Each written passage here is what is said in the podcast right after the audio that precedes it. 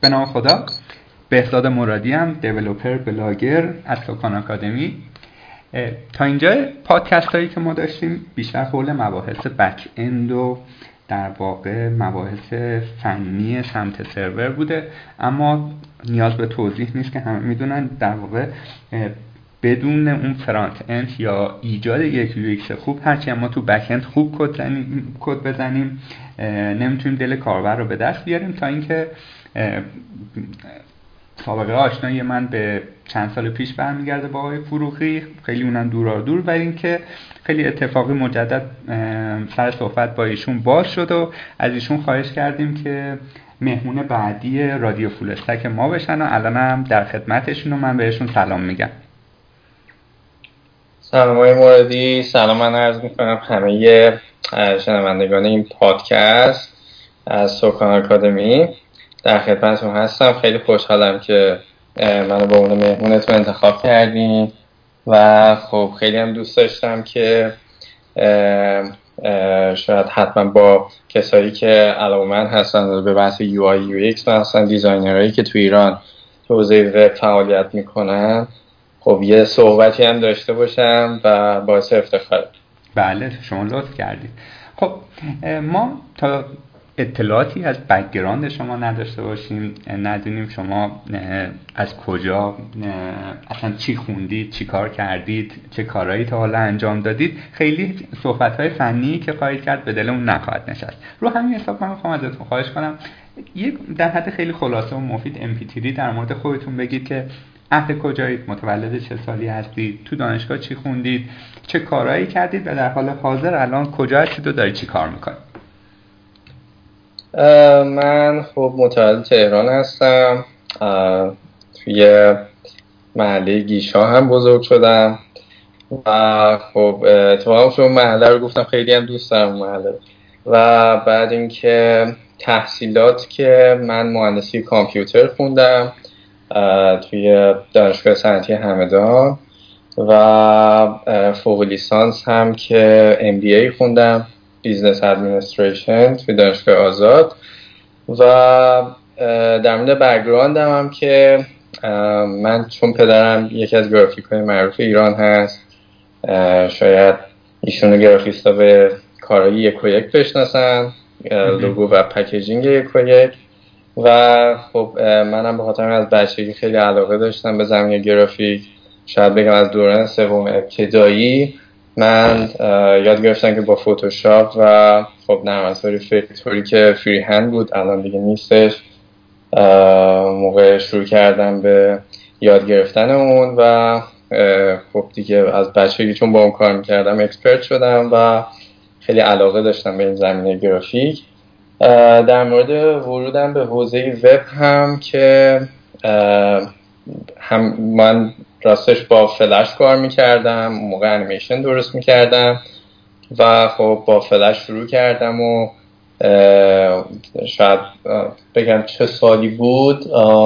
سال هشتاد هشتاد آره سال هشتاد و یک اینا بود که من با فلش آشنا شدم و خب اینترنت هم تقریبا شاید تازه ظهور بود و زیاد استفاده ای نمی شدن چون تازه را افتاده بود و, و اولین کارم هم که وبسایت شخصی خودم بود که با یه Flash page SWF وبسایت هم آوردم بالا. درست. خب وقتی شما رو ما توی گوگل search کنیم یه جورایی اگه دقیق search بکنیم به استودیو طراحی Swan حالا به معنی قو می‌رسیم. یه ذره در مورد این توضیح میدی که آیا فلسفه تاسیسش چی بوده؟ الان active هست یا نه و اطلاعاتی از این دست؟ بله Swan Design Studio راستش سال 2012 من شروعش کردم.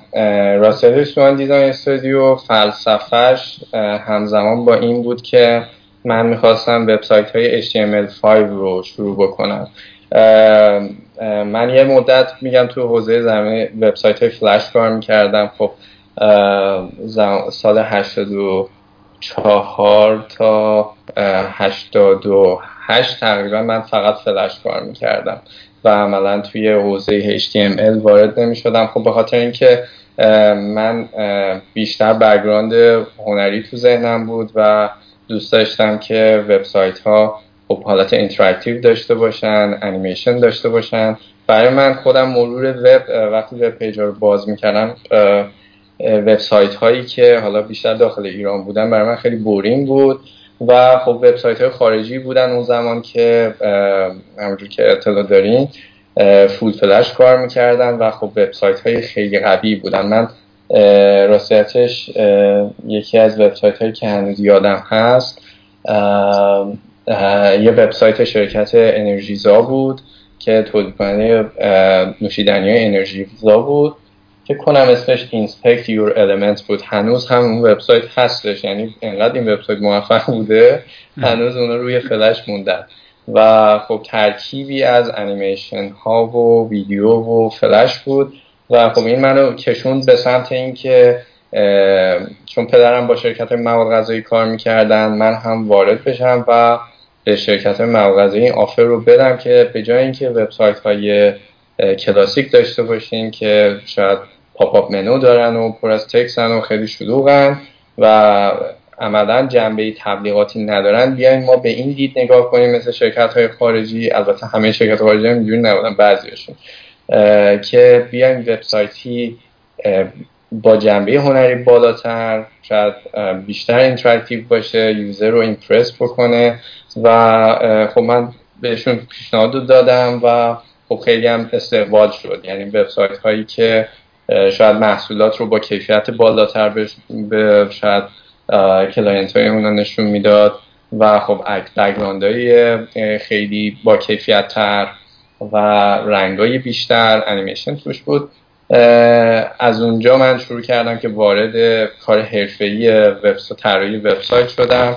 چهار تا شرکت مواد غذایی رو تا اونجا که یادمه اولیشون رونیک اوکراین بود که خیلی استقبال شد و وبسایتش رو من دوباره اینا هم یه بار دیزاین کردم و HTML5 کردم با سه تا شرکت مواد غذایی دیگه که من حالا به اختصار گفتم.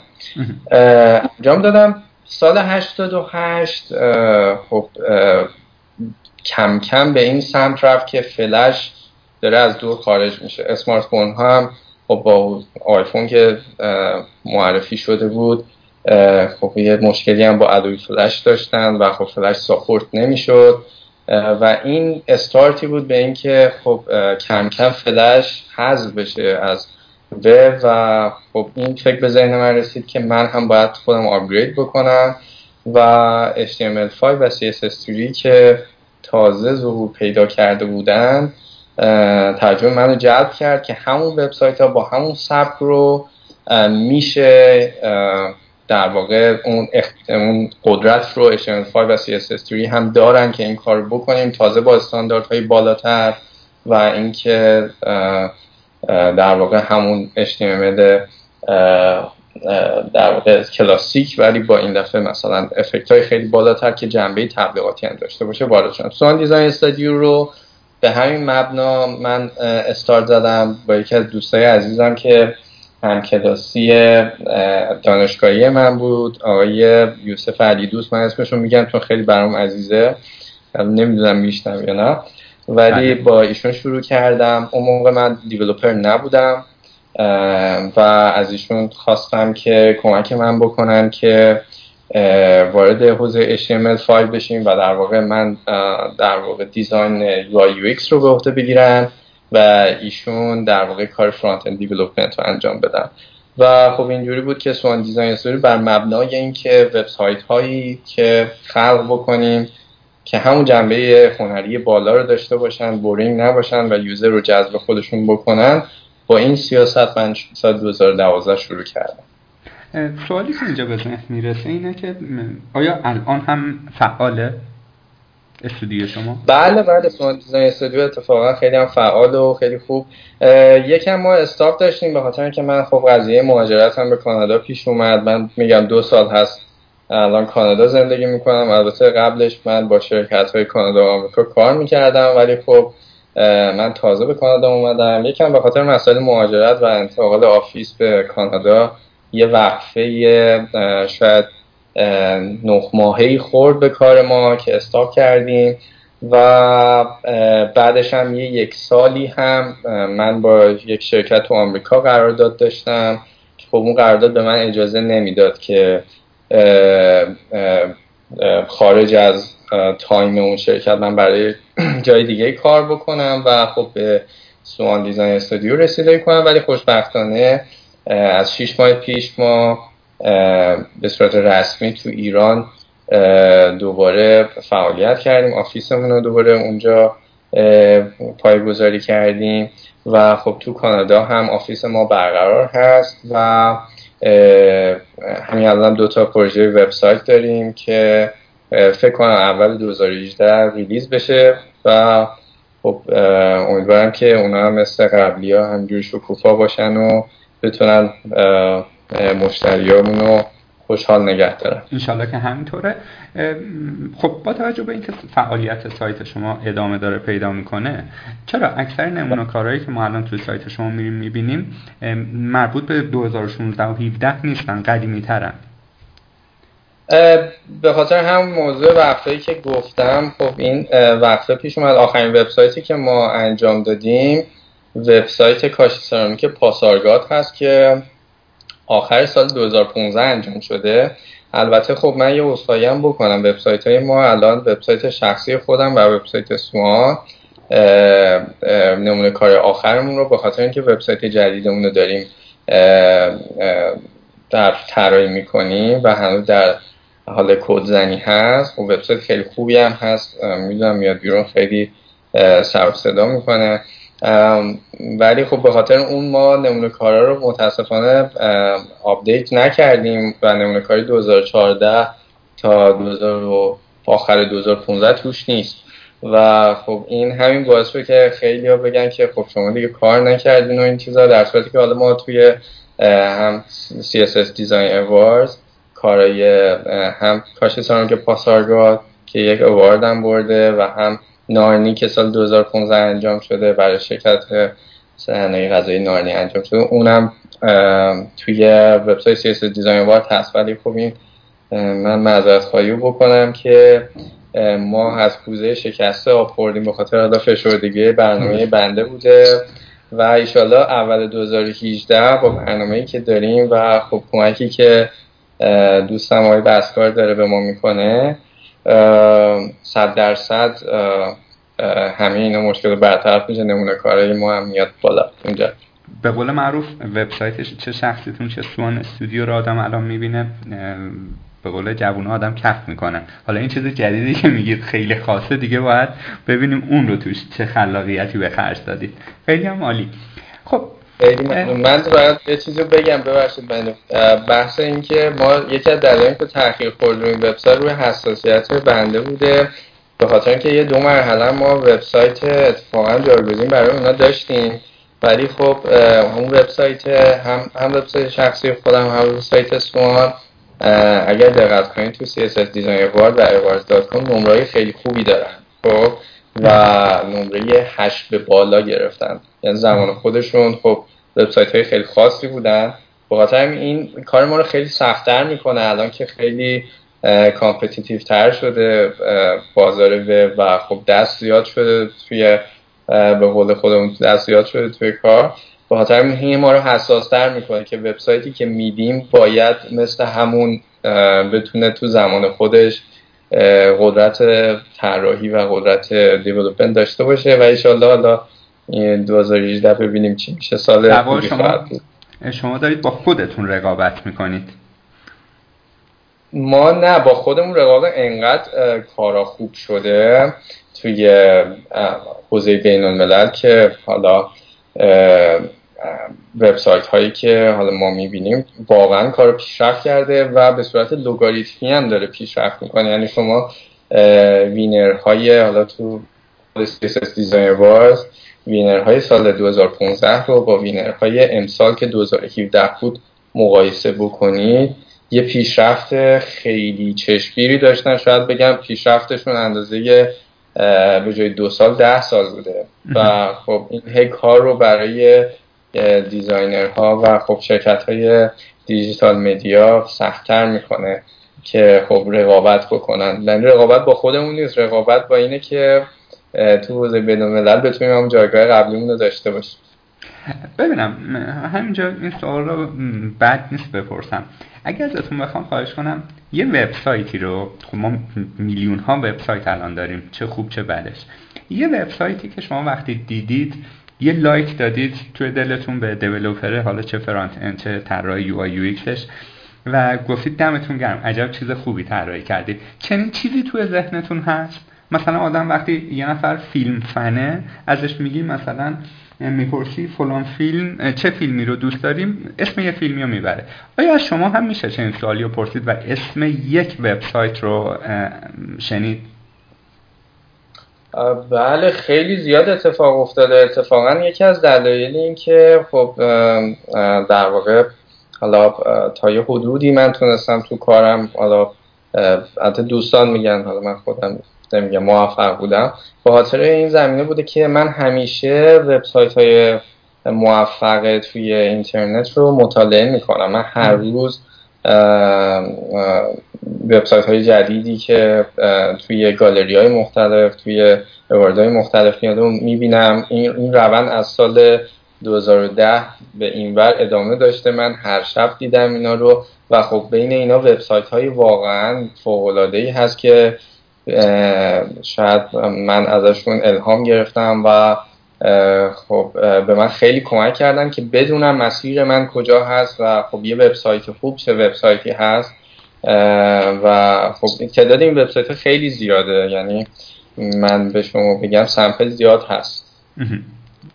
ولی خب شاید امسال یکی از وبسایت های خیلی خوبی که من دیدم بخوام نام ببرم همین یک ماه پیش من دیدمش یه وبسایت یک خواننده خارجی هست که خب فکر کنم امسالم سومین وبسایت برتر سال 2017 سیتا دیزاین وارد شد. از من آدرسش رو حالا نمی‌دونم بگم چجوری بگم. بگ... اشکال نه اگر اسپل هم بفرمایید که راحت بتونیم آره. پیداش کنیم که عالی میشه. آره من بذارید چون بعد لینکش رو الان در بیارم. آها این هست که امیت فن هست از آمریکاست. این وبسایت خیلی خوبی بود چون من خودم خیلی علاقه دارم به دیزاین مینیمال و خب دیزاین که شاید با کمترین علمان ها توی کار بیشترین مفهوم رو میرسونن و در واقع این تو وبسایت هم واقعا اتفاق میفته که با کمترین المانی که توی در واقع یو شما هست شما بیشترین تاثیرگذاری رو داشته باشین. این وبسایت هست e m m i t f e n n .com که در واقع وبسایت اصلی امیت فن هست. و خب من خیلی این وبسایت خودم دوست داشتم و خب شاید بگم وبسایت تاثیرگذار امسال کی بوده روی من شاید این وبسایت باشه خیلی هم عالی. شما یک سری کیورد ها از زبانتون در میاد که من همه اینا رو یادداشت می‌کنم. در مورد تک تکشون میشه یه پادکست رفت. مثلا همین قضیه مینیمال یا الهام گرفتن.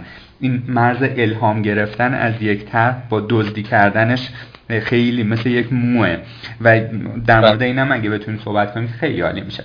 ولی من می‌خوام سوال بعدیم رو اینجوری از حضورتون بپرسم که اشاره فرمودید پدر بزرگوارتون در زمینه در واقع گرافیک فعال هستن.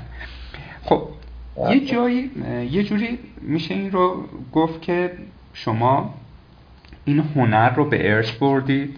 یعنی توی خانواده شما ذاتیه که آدم هنرمند باشن یا نه؟ میشه گفت پلتفرم. فعال بوده. شما دیدید به مرور زمان از بچگی اتود زدید و این هنر توی شما شکوفا شده. حالا سوال دقیق تر اینه که برای دیولوپر فرانت اند شدن یا اصلا وب دیزاینر شدن که هم می‌تونه کسی که فتوشاپ کار می‌کنه هم کسی که پیادش می‌کنه. ما نیاز به استعداد ذاتی داریم یا این قضیه اکتسابی هم هست. یعنی حتی اگر من استعداد این کار رو هم نداشته باشم در جای در اتمسفری قرار بگیرم که شرایط برام فراهم باشه می‌تونم خودم رو شکوفا کنم. راستش خود من به شخص اعتقادی به وراست توی استعداد ندارم. خب چیزی که شاید خیلی هم میگن این استعدادشه یا بهش به ارث رسیده. راستش خب خیلی مثال های نقص هست. وقتی می‌تونیم مثال نقص برای این قضیه بیاریم تو گزینه های متعدد خود این می‌تونه این یه دست رد به این نظریه بزنه که شاید آرتیستا استعداد دارن از اول و در واقع چنین چیزی هست. من خودم شاید چیزی که برای من ملموس هست توی همه زمینه ها فقط نه بحث دیزاین آرت تو هر چیزی بالاخره هر فنی خودش یک هنره. خود کد نویسی یک هنره کد نویس موفق بودن یک هنره طراح موفق بودن یک هنره ورزشکار موفق بودن یک هنره. می‌بینید هر کدوم از این آدم های موفقی که تو زمینه تخصصی خودشون اسمی از خودشون به جای گذاشتن خب از دوران کودکیشون واقعا اینگیج این کار بودن. و البته خب میگم یه سری مثال ها هم هست. حالا مثلا که یک فردی مثلا با تاخیر تونسته اون استعداد خودش رو پیدا کنه یا مثلا به اون فنی که علاقه داره خودش رو معروف کنه. ولی به هر حال من چیزی که دیدم این بوده که از دوران کودکی اینگیج اون کار بودن و انقدر این قضیه براشون ملموس شده و دنبالش گذاشت دنبالش رفتن و به خاطر اینکه این پشنشون بوده بهش علاقه داشتن تو اون کار بسیار حرفه‌ای و زبردست و معروف شدن. و خب من به نظرم شما چیزی استعداد شما هست که عاشقش هستید دوستش دارید. من خودم اعتقادم به شخصه اینه که اگر شما کاری دوست داشته باشید تو اون زمینه بسیار موفق خواهید بود. چون به خاطر اینکه وقتی اون کار رو انجام می‌دید نه زمان براتون مهمه نه تلاشی که یا سختی که می‌کشید مهمه و حتی نه منفعت مالی شاید مهمترین چیزی که هست علاقتون به اون کاری هست که انجام میدین. به خاطر همینه من خودم به شخص فقط دوست داشتم این کار رو و عاشقش بودم. حتی اینکه رشته من کامپیوتر بود و شاید فوق لیسانس هم رشته مدیریتی خوندم هیچ وقت این شاید دیزاین از من دور نشده. به خاطر اینکه از بچگی من دوستش داشتم و خب الانم شغل اصلی که شاید بهش میبالم خیلی دوستش دارم هر روزم دوست دارم پیشرفت کنم توش همین دیزاین هست. درست. خب فرمودید دیزاین ما اگر بخوایم یواش یواش بحثمون رو وارد این حوزه بکنیم یه کوچولو بایستی با هم دیگه تنظیم فرمون بشیم. یکی اینکه اصلا دیزاین چیه؟ یعنی از دید شما تعریف طراحی چیه؟ دوم اینکه ما شما رو بایستی با چه تخصصی بشناسیم؟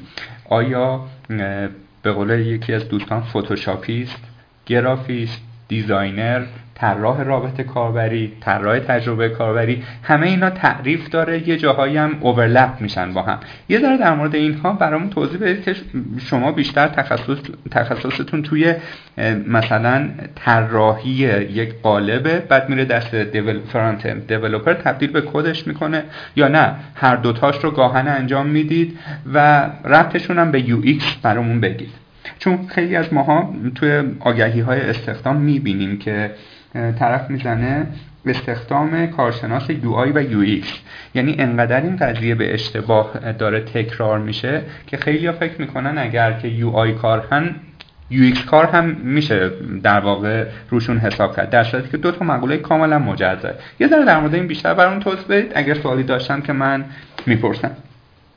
حتما. راستش میگم این تجربه سوال اولش برای خود منم خیلی چلنج هست. من خودم هر موقع می‌خوام مثلا توی لینکدین یا توی اینستاگرام یا هر جور دیگه می‌خوام تایتلم رو بنویسم بارها از این کلمه مختلف استفاده کردم تا یه به عبارتی رسیدم.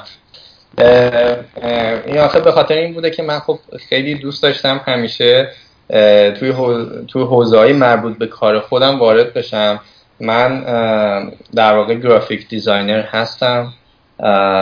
UI designer هستم UX designer هستم. من تفاوتش آخرش بهتون میگم. بحث front-end developer هستم انجام میدم. و خب این وبسایت های اخیر تا به اینجا رو که همشون award بردن front-end developing شون کار خودم بوده. غیر از چهار تا وبسایت اول که یوسف علی دوست عزیز خیلی کمکم کردن تو این زمینه. ولی خب بعدش موفق به هم ادامه همکاری نبودیم و خب من به front developing خودم روی بردم و این کارم هستم. ولی کلمه جامعی که میشه گفت واسه مباحث مختلف وب که می‌خوایم produce کنیم یه یه وبسایت رو در واقع هم design ش کنیم هم کدش کنیم شاید دو تا part مجزاست. خیلی میگم تفسیرهای اشتباه دارن. یعنی بعضی میگن front-end developer کسی هست که هم designer ه و هم کد رو می‌زنه. در صورتی کاملا اشتباه هست. task front-end developer task مشخصی هست. یه بحث هم هست بحث visual design کار هست. شما حالا من کلمه که انتخاب کردم برای خودم حالا ببینید visual designer من معرفی کردم. چون خود بحث design کار part های مختلفی داره. و یکی از اونها بحث در واقع creative direction کار هست. یکی بحث اینکه کارگردانی خلاقیت اون کار. چون خیلی بحث مهم هست. وقتی شما می‌خواین یه وبسایت رو پای ریزی بکنید اولین کاری که باید بکنید اینه که چه عنصر خاصی توی این وبسایت باشه که شما رو از بقیه متمایز بکنه و چجور باشه که این وبسایت در واقع یه خلاقیتی توش باشه که وبسایت شما رو وقتی user واردش میشه engage کنه. یعنی user engage بشه با اون کار.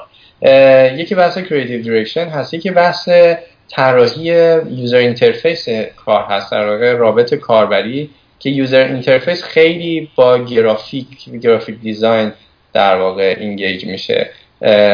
شاید من بخوام همکاری یک UI designer و UX designer رو بگم. UX designer کسی هست که در واقع بیشتر به بحث شاید تعاملگرایی با وبسایت اینکه یک یوزر چجوری بیاد وارد وبسایت وقتی وارد وبسایت میشه چه رفتارهایی ازش سر می‌زنه چه جا متن در واقع کجا قرار بگیره با که خانایی بالاتری داشته باشه. شاید چیزهایی که در واقع بتونه تعامل user رو با وبسایت تعریف بکنه UX designer مطرحش می‌کنه. یکی از اونها navigation هست. آقا اون دکمه ای که مثلا دکمه منو کجای صفحه باشه که دیده بشه. یا مثلا توی وبسایت هایی مثل فروشگاه ها مثل امازون یا علی بابا آیتمی که می‌خواد فروش بالاتری داشته باشه کجای صفحه قرار بگیره که user اولین بار اونو بیشتر ببینه تا بحث های دیگه. اینا همه بحث های UX هست که خب می‌بینید بحث هایی هستن که بیشتر شاید حالت ساختاری دارن. یعنی UX designer می‌تونه wireframe کار رو بکشه که عناصر کجای صفحه قرار بگیرن که بتونن کارایی لازم داشته باشن. ولی وقتی وارد UI design میشین UI design اگر همکاری با UX designer داشته باشه فقط بحث این هست که چه جلوه بصری داره اون کار. خب حالا UX designer تصمیم گرفته که این کار مثلا مثلا اون دکمه یا اون آیتم اینجای صفحه قرار بگیره. UI designer تصمیم می‌گیره که اون چه جلوه ظاهری داشته باشه چه رنگ هایی استفاده بشه چه انیمیشن هایی داشته باشه که خب بتونه این رو زیبایی بصری بده و چشم نوازش کنه و خیلی بیشتر با گرافیک و art engage میشه. و بحث front-end development هم که کاملا بحثی هست که همه این شاید حاصل کار visual designer ها رو در واقع وارد بحث اجرا می‌کنه و اینکه خب همیشه هم یه هماهنگی هست که اون تیمی که کار visual design رو انجام میدن بتونن چیزی رو طراحی بکنن که قابلیت اجرا هم داشته باشه که معمولا فرانت اند اینجا گاید می‌کنه و خب نظرش رو اعلام می‌کنه و میگم یه ترکیب اینجوری هست یه همکاری هست توی بحث اجرای شاید ظاهری وبسایت. ولی خب خود بنده هر همه اینا رو با هم انجام دادم تقسیم کار هم کردم تو این زمینه. معمولا من visual design کار رو از UI UX و creative direction خودم انجام دادم توی پروژه های اخیر و خب تو خیلی هم تو front-end developer دخیل بودم.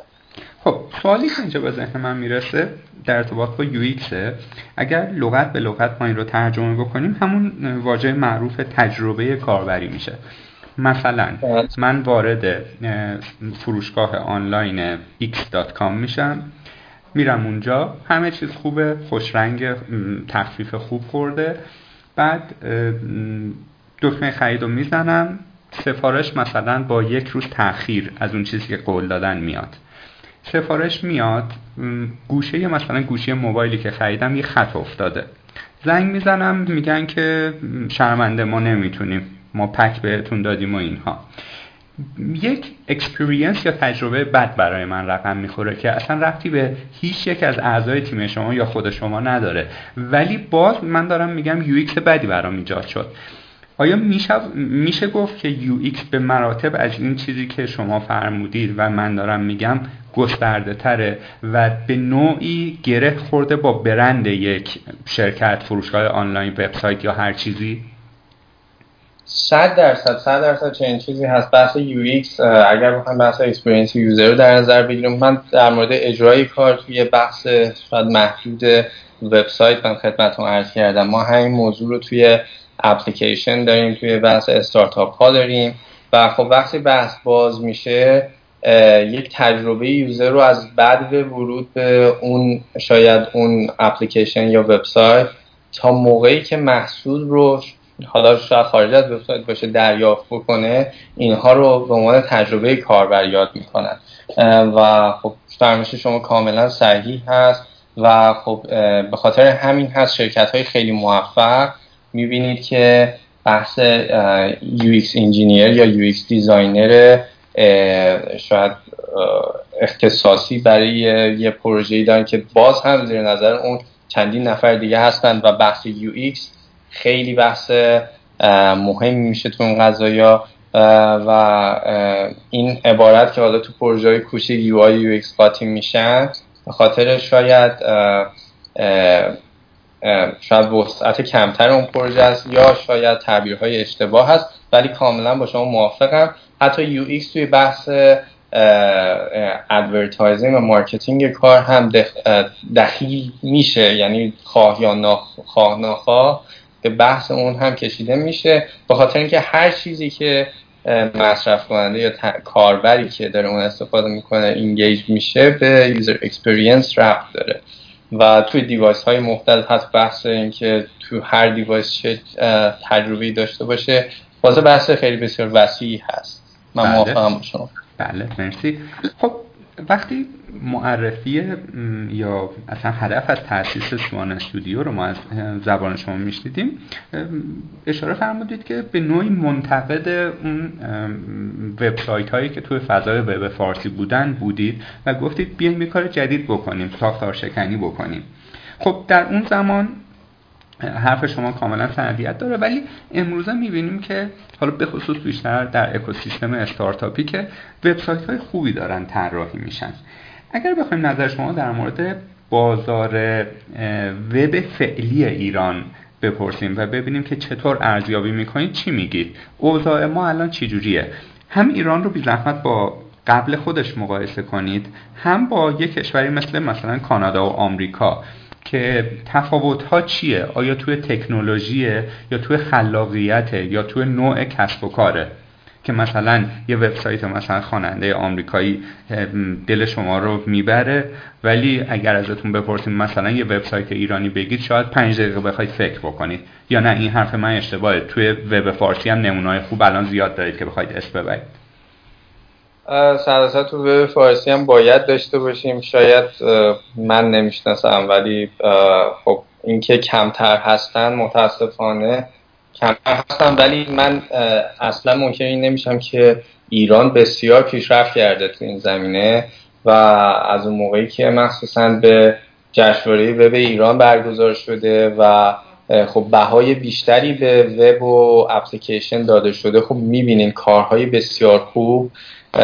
خیلی بیشتر شدن. توی بحث همین اوارد های اینترنشنال می‌بینیم حضور ایرانی ها بیشتر شده. وبسایت های بیشتری می‌بینیم که سابمیت میشن برای اینکه توی اوارد شرکت کنن. و این خیلی نوید بخشه برای ما که برای ما ایرانی ها که خب شاید پیشرفت رشد پیشرفت ما اگر رشدش رو در نظر بگیریم شاید نسبت به کشورهای منطقه خودمون زیاد بوده و, و این خیلی جای خوشنودی داره. ولی چیزی که شاید ما یه تفاوت عمده ای که میشه دید توی کارهای ایرانی و البته من دارم بحث دیزاین وبسایت رو عرض می‌کنم. ما خیلی نمونه های موفق استارتاپ داریم که من خدمتتون میگم. ولی توی بحث دیزاین وبسایت و دیزاین اپلیکیشن بخوایم بررسی بکنیم یکی از بزرگترین مشکلاتی که داریم شاید بحث ساختاری موجود توی جامعه ماست. خب ما اولین ایرادی که شاید می‌تونم من همیشه منتقدش بودم اینه که هیچ وقت برای افرادی که توی حوزه وب ایران فعالیت دارن و افرادی که تحصیلات آکادمیک می‌کنن چیزی به عنوان شاید شاید مثلا یه مثال کجا مثلا نمی‌دونم الان من شاید اطلاعات من کمه ولی رشته ای به عنوان طراحی رسانه دیجیتال یا رشته ای که خاص طراحی وب اپلیکیشن باشه نداریم. اگر ببینید بحث طراحی ها و بحث هنر که هر کس بخواد آرت بخونه میره توی دانشکده هنر و دانشگاه هنر. و اونجا چیزی از دیجیتال مدیا متاسفانه شما نمی‌بینید. تنها رشته ای که ما داریم رشته ارتباط تصویری که همون گرافیک هست توی بحث هنر که اون هم اصلا ورودی نمی‌کنن. متاسفانه استادهای دانشگاه هم چون من با خیلیشون در ارتباط بودم باشون جلسه داشتم صحبت کردم بسیار موفقن توی زمینه آرت. ولی متاسفانه می‌بینید خود اون استاد میگه من اصلا نمی‌دونم با وبسایت چجوری کار بکنم. و خب این یک ایراد خیلی بزرگه که بافت قشر هنری ما بافت هنری جامعه ما که می‌تونه بسیار به این جلوه بسری بسری شاید رسانه دیجیتال ما کمک کنه. از این قضیه دور هستن در صورتی که تو زمینه خودشون بسیار موفق هستن. توی بحث پوستر یا پرینت می‌بینین خب خیلی کارهای موفقی میشه. برای وقتی وارد رسانه دیجیتال میشه چون تخصصی شاید توی اون زمینه وجود نداره عملا به بیراهه میره. اون کسایی که گرافیک خوندن خیلی سخت وارد این قضیه میشن. اگه بشن بسیار تجربی هست. اون کسایی هم که توی زمینه وب هستن و خب عملا شاید مثل بنده مهندسی کامپیوتر خوندن و بیشتر با قشر مهندس جامعه و شاید طرز تفکر engineer بودن درگیر هستن که خود همین یکم اون کشش به بحث های هنری رو ازشون می‌گیره و خودشون علاقه ای ندارن. و معمولا می‌بینیم کسایی که الان توی زمین ایران web designer هستن بیشتر خودشون رو شاید کدنویس و مهندس software یا این چیزا می‌دونن تا اینکه خودشون رو اختصاصا بگم من طراح رسانه های دیجیتال می‌دونم یا طراح UI یا UX می‌دونم. خب این یکم این زمینه باعث میشه که ما رو یکم عقب بندازه. من می‌دونم تو کانادا و آمریکا مثلا تو خود کانادا تو ونکوور یک دانشگاه هست به نام Center of Digital Media اگر سرچ بکنید که چهار تا دانشگاه مطرح ونکوور اینجا اومدن یک دانشگاه تاسیس کردن و فقط این دانشگاه رشته های digital media ارائه میده و رشته design digital media. ترکیبی هست از مدیریت مهندسی کامپیوتر و art که این سه تا با هم رشته digital media رو معرفی کردن و خب بسیار تخصصی می‌دونن که آینده آرت و آینده مرد... آینده حتی تک به سمت دیجیتال مدیا داره میره و خب این سرمایه گذاری باعث میشه وقتی شما نمونه کارهای خارجی رو می‌بینید می‌بینید همه چی سر جای خودش هست. تیمی که اون کار رو مثلا همین کاری که من به شما گفتم که وان سمپل که چشم من رو گرفته اگر شما طراحش رو برید توی وب پیجاشون برید تیم اینها رو ببینید می‌بینید چه تیم منظمی دارن و هر کس چقدر کارهای تخصصی و چقدر کارهای ریزی رو انجام میدن. من می‌دونم توی یکی از این تیم ها فقط یک نفر هست که متخصص رنگ هست. و کسی هست که در مورد اینکه این اینجا چه رنگی استفاده بشه چه ترکیب های رنگی پیشنهاد بشه کارش این هست که فقط در مورد رنگ صحبت کنه. و ببینید دیگه چقدر ریز میشه تو بحثای UI UX و هر چیز دیگه ای که خب مخلوط کار وقتی از یه تیم 50 نفره منظم میاد بیرون چنین کار فوق العاده ای میشه. ولی خب توی ایران متأسفانه یکم بحث تیم ورک توی بحث دیزاین میلنگه. شاید تخصص تو زمینه.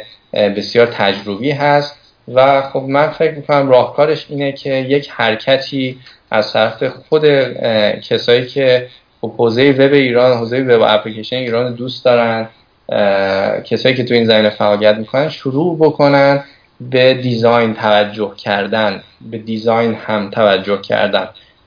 یه انتقاد دیگه هم که داشتم این بود که جشنواره وب ایران بیشتر از اینکه به شاید بیشترین چیزی که پردازش می‌کنه بهش یا در نظر می‌گیره بحث کانتنت کار هست بحث استارتاپ و این شاید ماهیت وبسایت هست که چه کاری می‌کنن چه شاید کارآفرینی صورت گرفته ولی اون بر عنصر دیزاین رو بسیار کمرنگ جلوه میدن. شاید اون هم نیاز به یک جشنواره جدا داره. شاید اون هم احتیاج به یک رشته تحصیلی جدا داره و شاید دوره های جدای تحصیلی. این می‌تونه ما رو کمک بکنه که روز به روز با اینکه ما استعداد داریم و می‌تونیم ولی این تحصیلات به ما کمک کنه روز به روز به کشورهای خارجی تو زمینه دیزاین دیجیتال مدیا نزدیک تر بشیم در خلال صحبت های شما چند تا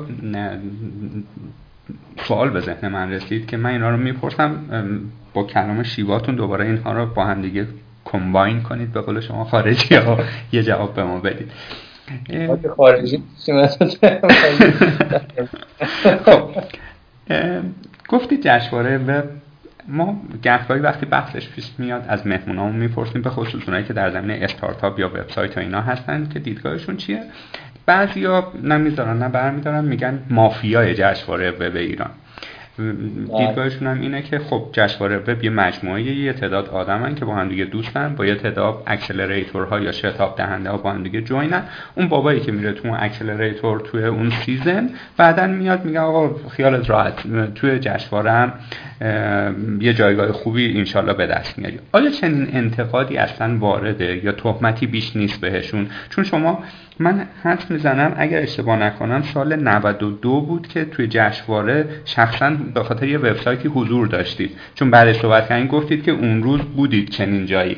خب از نزدیک بودید و جوایزی هم بردید. یه ذره در مورد این بله. صحبت کنید.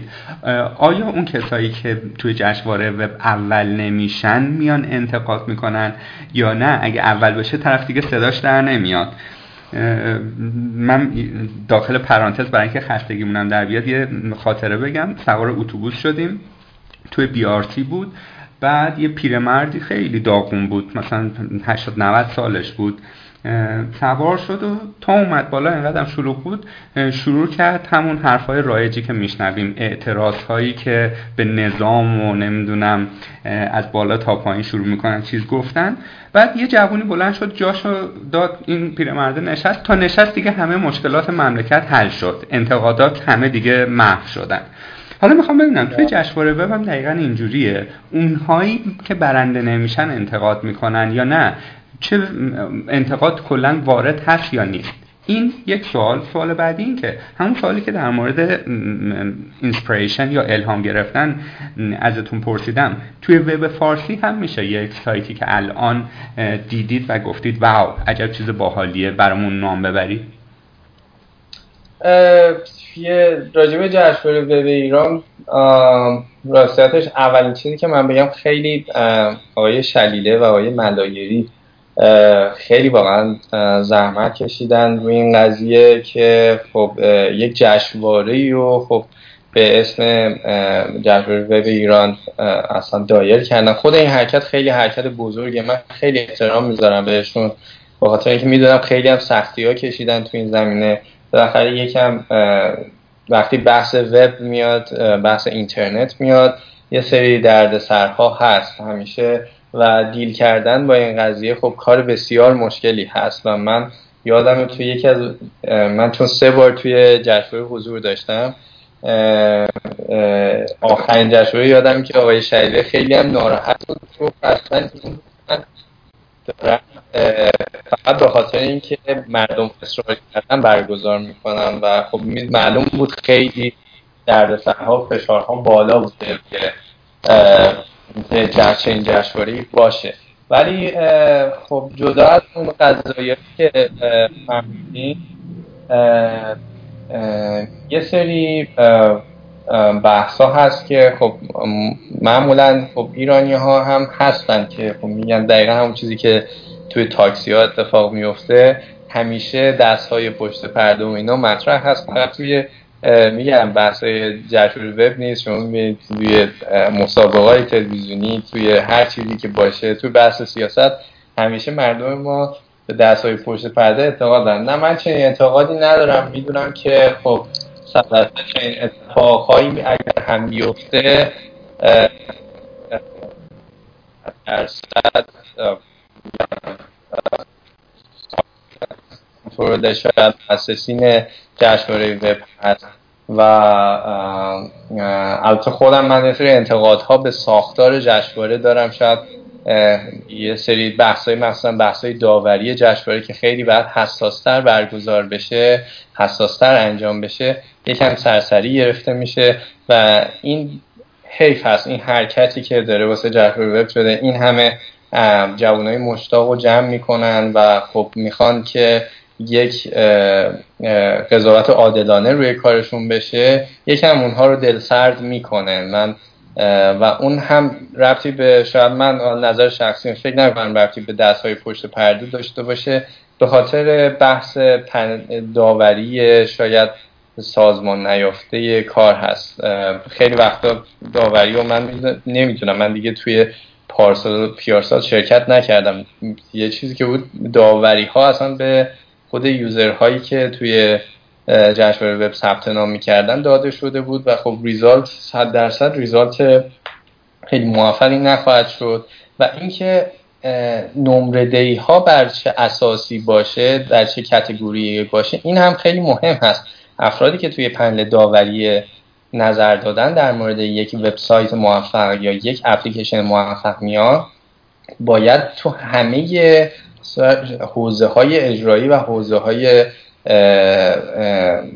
شاید یک تولید یه وبسایت یک متخصص وجود داشته باشه. من چیزی که می‌دونم از حوزه art و design که عملا فکر نکنم کسی توی پنل داوری وجود داشته باشه کسی که شاید تخصصا گرافیک خونده باشه شاید تخصصا هنرمند باشه که یا شاید به صورت تخصصی تو زمینه بگه من UI designer هستم و تو اون کار به عنوان جاج اونجا فعالیت کنه من این رو ندیدم و خودم یکی از انتقادهایی که دارم به این زمینه هست و خب باعث میشه که کسایی که حالا شاید مثل بنده توی زمینه دیزاین فعالیت می‌کنن وقتی وارد جشنواره وب میشن یکم براشون دل سرد کننده باشه. من راستش سال 92 به خاطر طراحی وبسایت بعد جشنواره وب ایران رو خب موفق شدن که خب جایزش رو داشته باشم. البته با همراه دوستم یوسف علی دوست. ولی بحث اینکه سالهای آینده وبسایت های ما باز شرکت داده شد. من تو دو سال آینده بودم. هر دو سال کاندید شدن ولی خب موفق به گرفتن جایزه توی صنایع غذایی نشدن و خب یک شرکت شاید معروفتری یا حالا برند معروفتری انتخاب شد که من این رو نمیگم. حالا بحث مافیا هست و چنین چیزی به خاطر پنل داوری شاید ضعیفتر یا داوری سازمان نیفته این اتفاق ها میفته و مثالش رو بزنم. سال فکر کنم 94 93 بود فکر کنم که توی گروه صنایع غذایی چهار تا وبسایت کاندید شده بودن که سه تا وبسایتش از وبسایت های سوان دیزاین استودیو بود.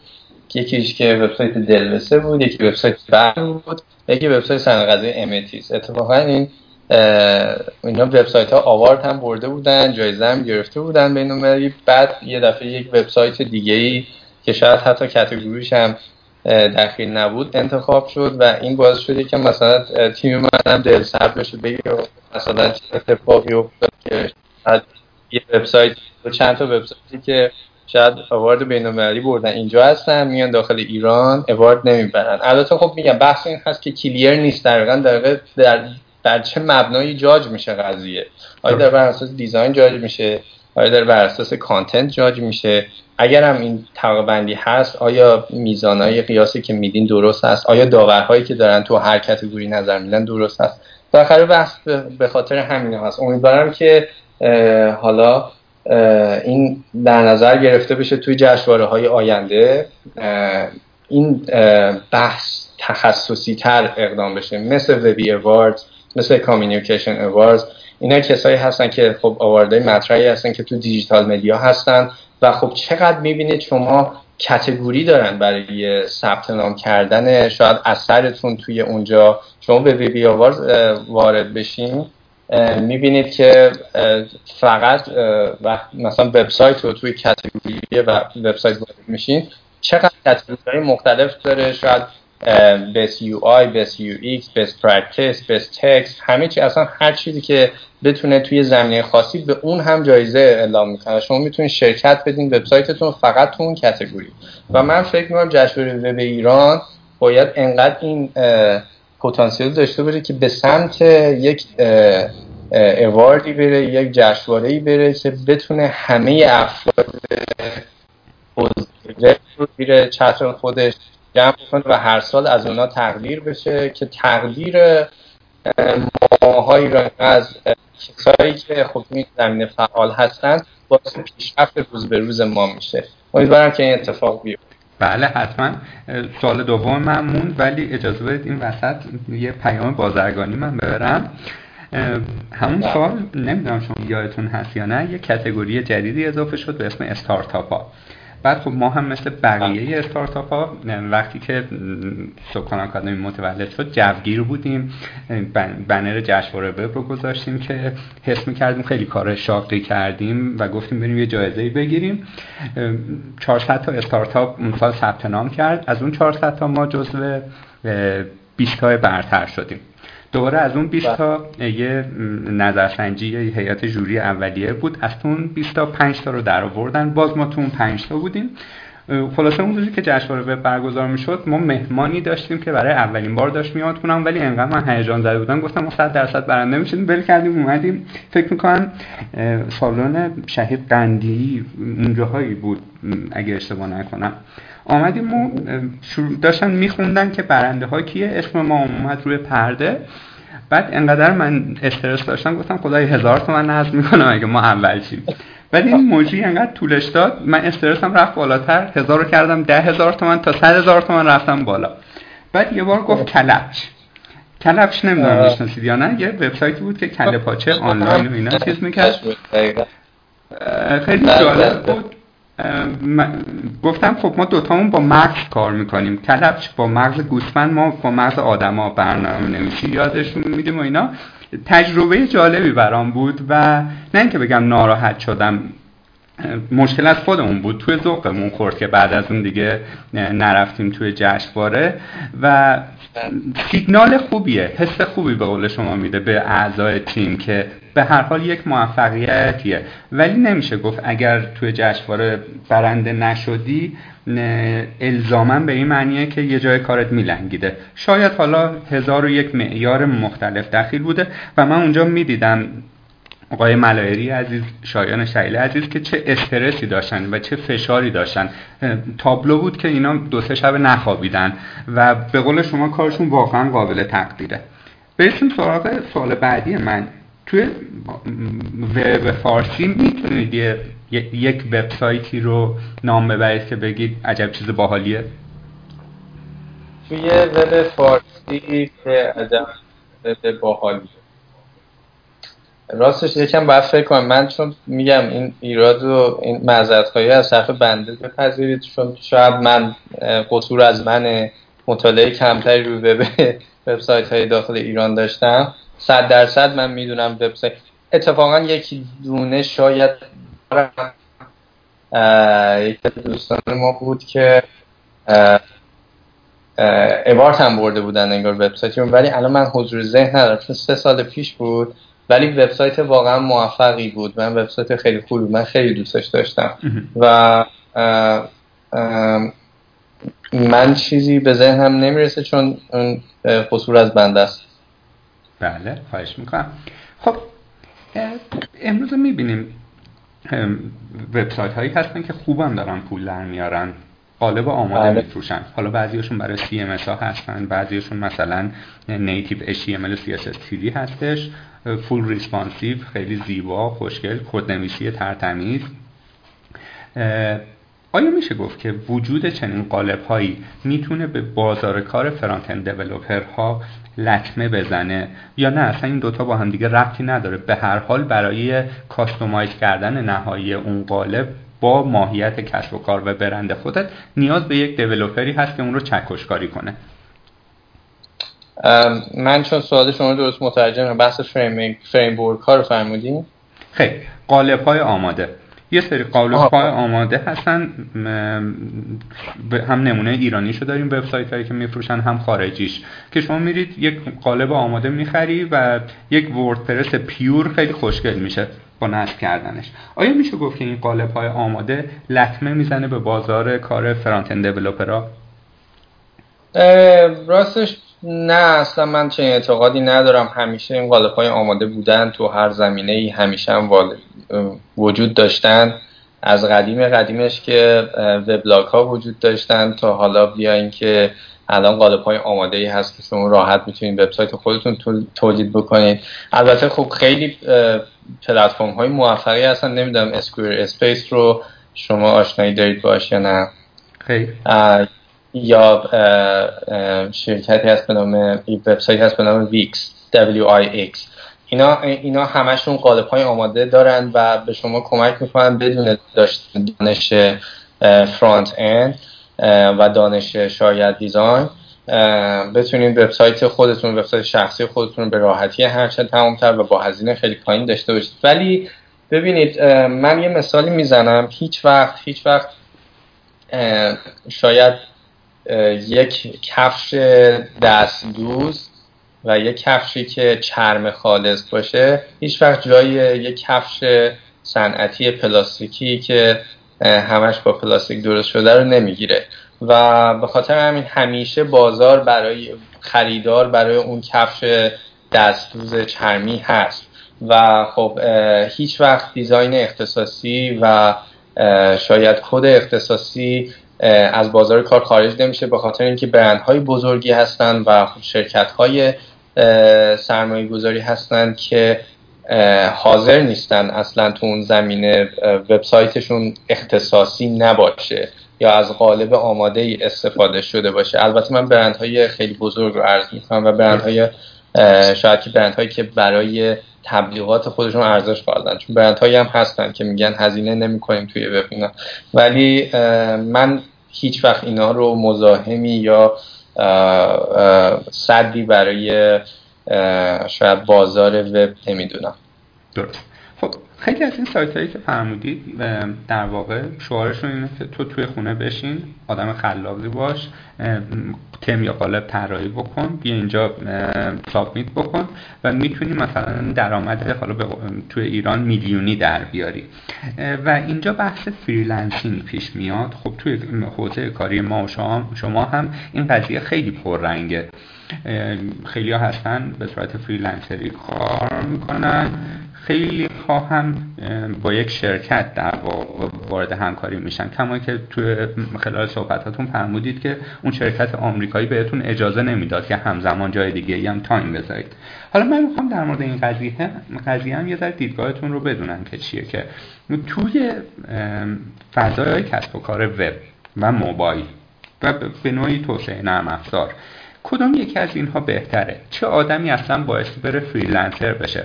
آیا یک چکلیست شما داری؟ مثلا اگه آدمی بودی که time management قوی داشتی بنیه مالی داشتی که اگر دو تا پروژه داشتی سه تا پروژه نداشتی اون چند ماه مشکل مالی نخوری. آیا چنین چکلیستی هست که شما بگید آدم ها اگر چنین ویژگی هایی داشتن freelancing برشون خوبه؟ در غیر این صورت بهتره که برن توی یه شرکتی پنج نه صبح بره پنج بعد از ظهر بیاد. همه چیزش هم خیلی شفاف و راحت حقوق و مزایاش رو بگیره. در مورد این قضیه هم برامون صحبت می‌کنید و اینکه در حال حاضر شرایط خود شما چی و چرا اینجوریه؟ اگر freelancing هستید freelancer هستید ببخشید. بله, بله، من راستیتش ببینید این بحث بحث خیلی سلیقه‌ای هست بعضی وقتا. خب نمیشه گفت که یک آدمی که freelancer هست خیلی موفقه. آدمی که employee هست مثلا شاید موفق نیست یا برعکسش. ببینید بستگی به این داره شما چه lifestyle ی دارید و خب چه چیزی رو دوست دارید. من خیلی از دوستان خودم هستن که من خیلی وقتا بهشون پیشنهاد همکاری میدم که با هم کاری انجام بدیم. ولی خب گرایش داشتن به سمت اینکه ایمپلوی باشن. خب به خاطر اینکه وقتی شما ایمپلوی هستی خب خیالت از بابت خیلی چیزا راحته. همونجور که گفتی فقط طرف حسابت یک نفر هست که مدیر شما هست. سر ما حقوقتون رو می‌گیرید می‌تونید حساب کنید روی آینده که همیشه تضمینید که این درآمد رو دارید و خب می‌تونید برنامه‌ریزی دقیقتری داشته باشید روی زندگیتون. ولی خب وقتی بحث freelance پیش میاد. همیشه شما با ریسک روبرو هستید. ریسک و ترس از اینکه آیا یک ماه دیگه من کار برام هست یا نه؟ آیا من این ماه درآمد خوبی داشتم ماه دیگه درآمد دارم یا نه؟ احتیاج به یک اعتماد به نفس خیلی خوب و قوی می‌خواد روی skill و تواناییتون و اینکه کارتونم واقعا عاشقش باشید. اگر می‌خواید freelance باشین من همیشه freelance بودم حالا همیشه هم هستم پدرم من freelance بوده. با خاطر من همیشه freelance بودن رو freelancer بودن رو ترجیح میدم به employee بودن. ولی خب اگر می‌خواین واقعا یه freelancer باشید باید واقعا روی کارتون اعتماد به نفس داشته باشید و کارتون رو دوست داشته باشید.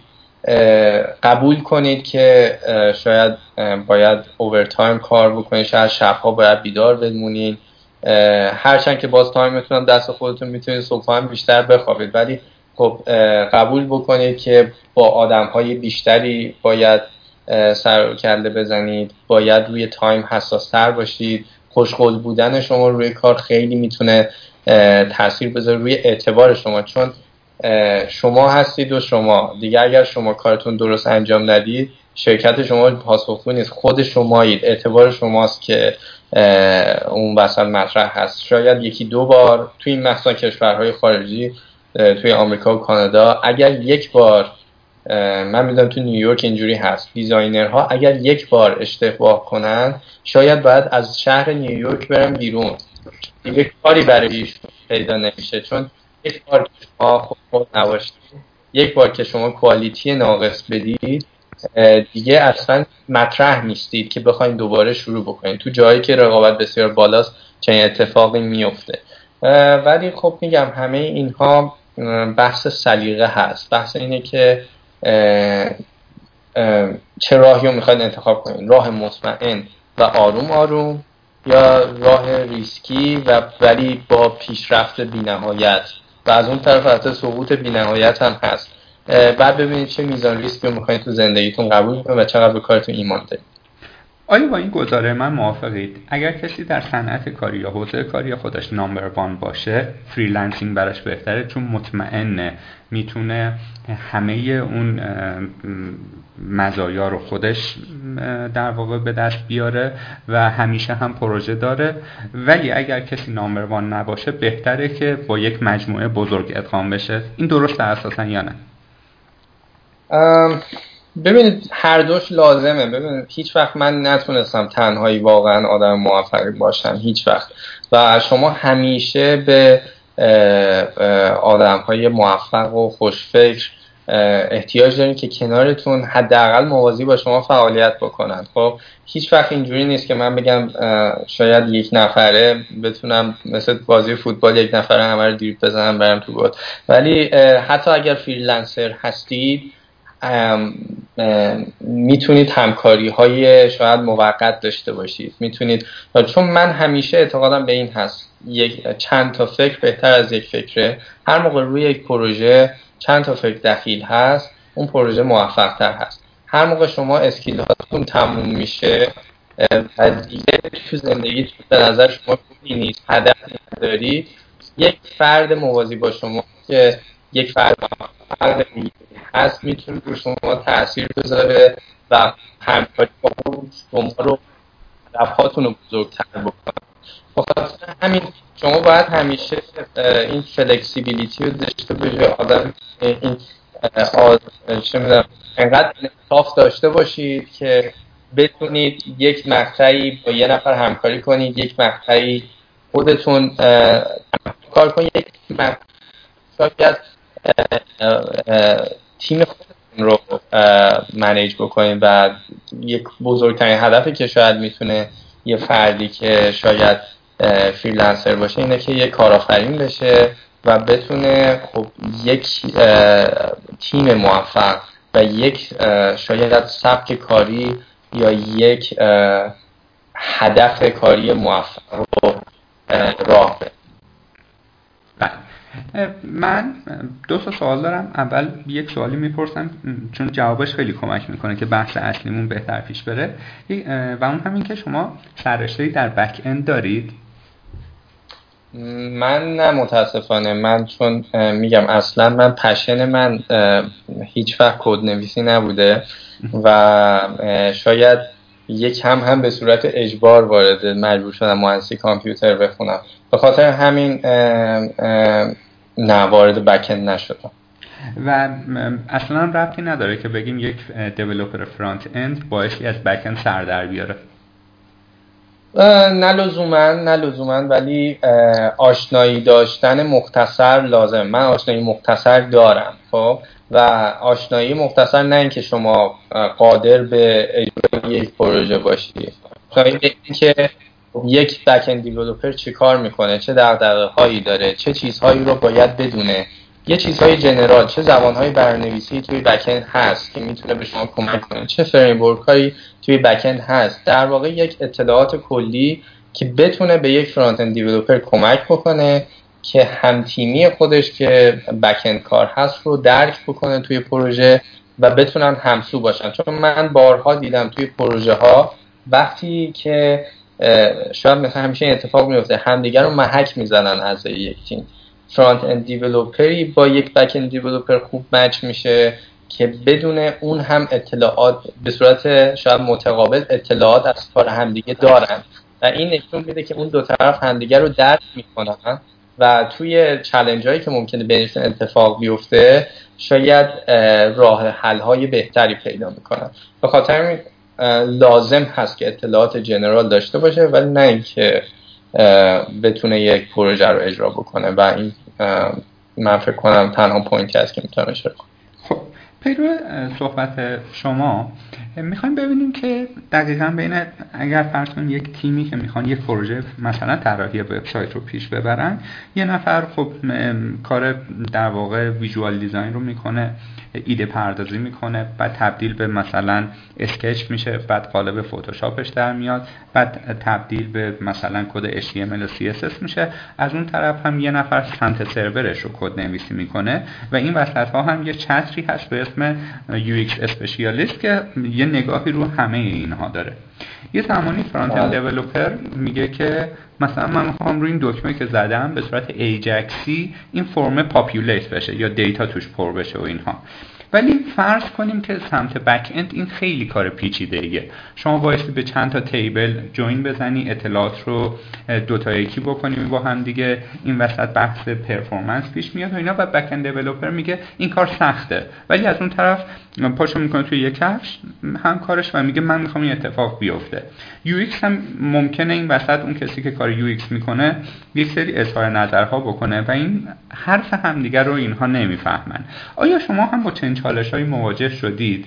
و اگر نشدید که خوش به حالتون اگر شدید چه solution ی داشتید که از این مشکلی که گاهن به دعوا بین اعضای تیم منجر میشه بیرون اومدید؟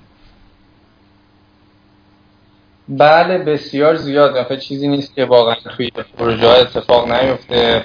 همیشه این challenge هست. نه تنها بین حالا frontend و backend بلکه بین designer و frontend developer. این دفعه designer یک چیزی رو می‌خواد اجرا بکنه. خب بسیار پیچیده از frontend developer ممانعت می‌کنه. میگه بابا این بسیار از من زمان می‌گیره. اصلا نمیشه.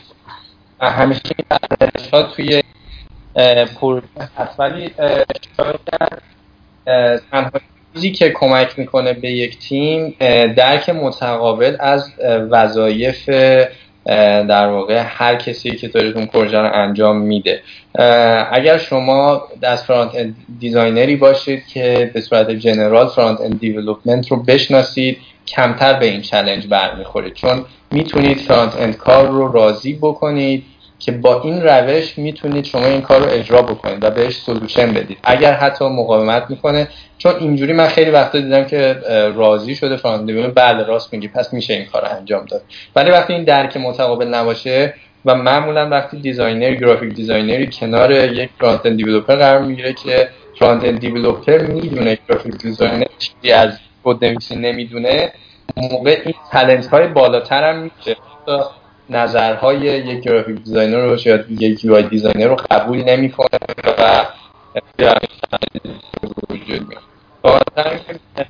این درک متقابل و آشنایی متقابل به وظایف همدیگه لازم هست و توی همه اینها اتفاق میفته و البته لیدر خوب. توی این پروژه ها من همیشه به نظرم لیدر خیلی نقش موفقی رو بازی می‌کنه. حتی من کلمه لیدر رو میگم چون این لیدر می‌تونه task متفاوتی داشته باشه. از نظر من لیدر یک کار توی بحث در واقع اجرای یک شاید اجرای وبسایت تیم خلاقیت هست یا creative director هست. کارگردان خلاقیت اون کار.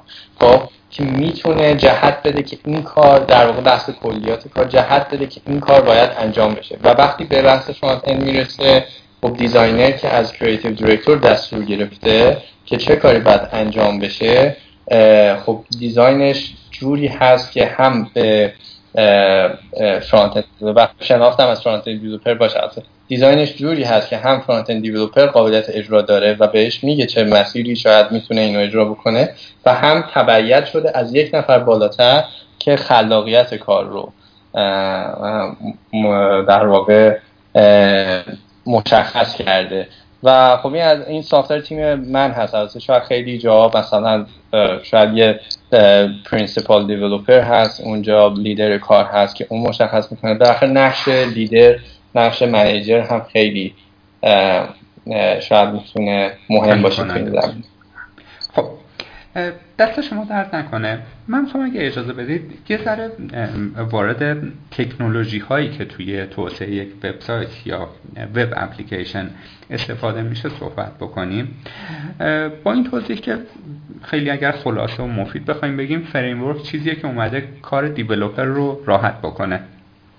من هی می‌گفتم developer developer بعد از شما یاد گرفتم تلفظ درست مثل شما بگیم. کار developer رو راحت حالا با توجه به اینکه شما سمت front-end در واقع تخصص دارید می‌خوایم ببینیم که شما به شخصه آیا از framework خاصی استفاده می کنید یا نه؟ نشستید framework اختصاصی خودتون رو نوشتید.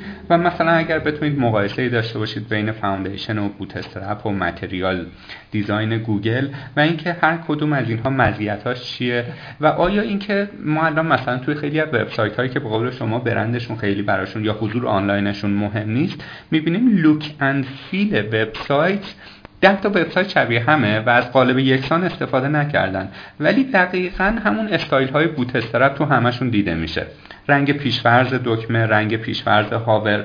در مورد این قضیه یه ذره برامون صحبت بکنیم. راستش میگم بستگی به کاربرد پروژه ما خودمون رو توی صدای بسته به کاربردی که اون پروژه داره خب میگم تصمیم های مختلف گرفته میشه که آیا باید این کار design اختصاصی داشته باشه کدنویسی اختصاصی داشته باشه بسته به budget همه اینا خب اینا رو مشخص می‌کنه. من خودم سیاستی که دارم این هست که خب شاید یکم نه خیلی مخالف framework هستم. و خب ترجیح میدم که framework اختصاصی خودمون رو داشته باشیم. یا اختصاصی برای یک شرکت چیزی دیزاین بشه. چون بالاخره چیزی که به وجود میاد نظر من این کارها هرچند که جلوی خلاقیت رو نمی‌گیره ولی خلاقیت های بزرگ رو می‌گیره.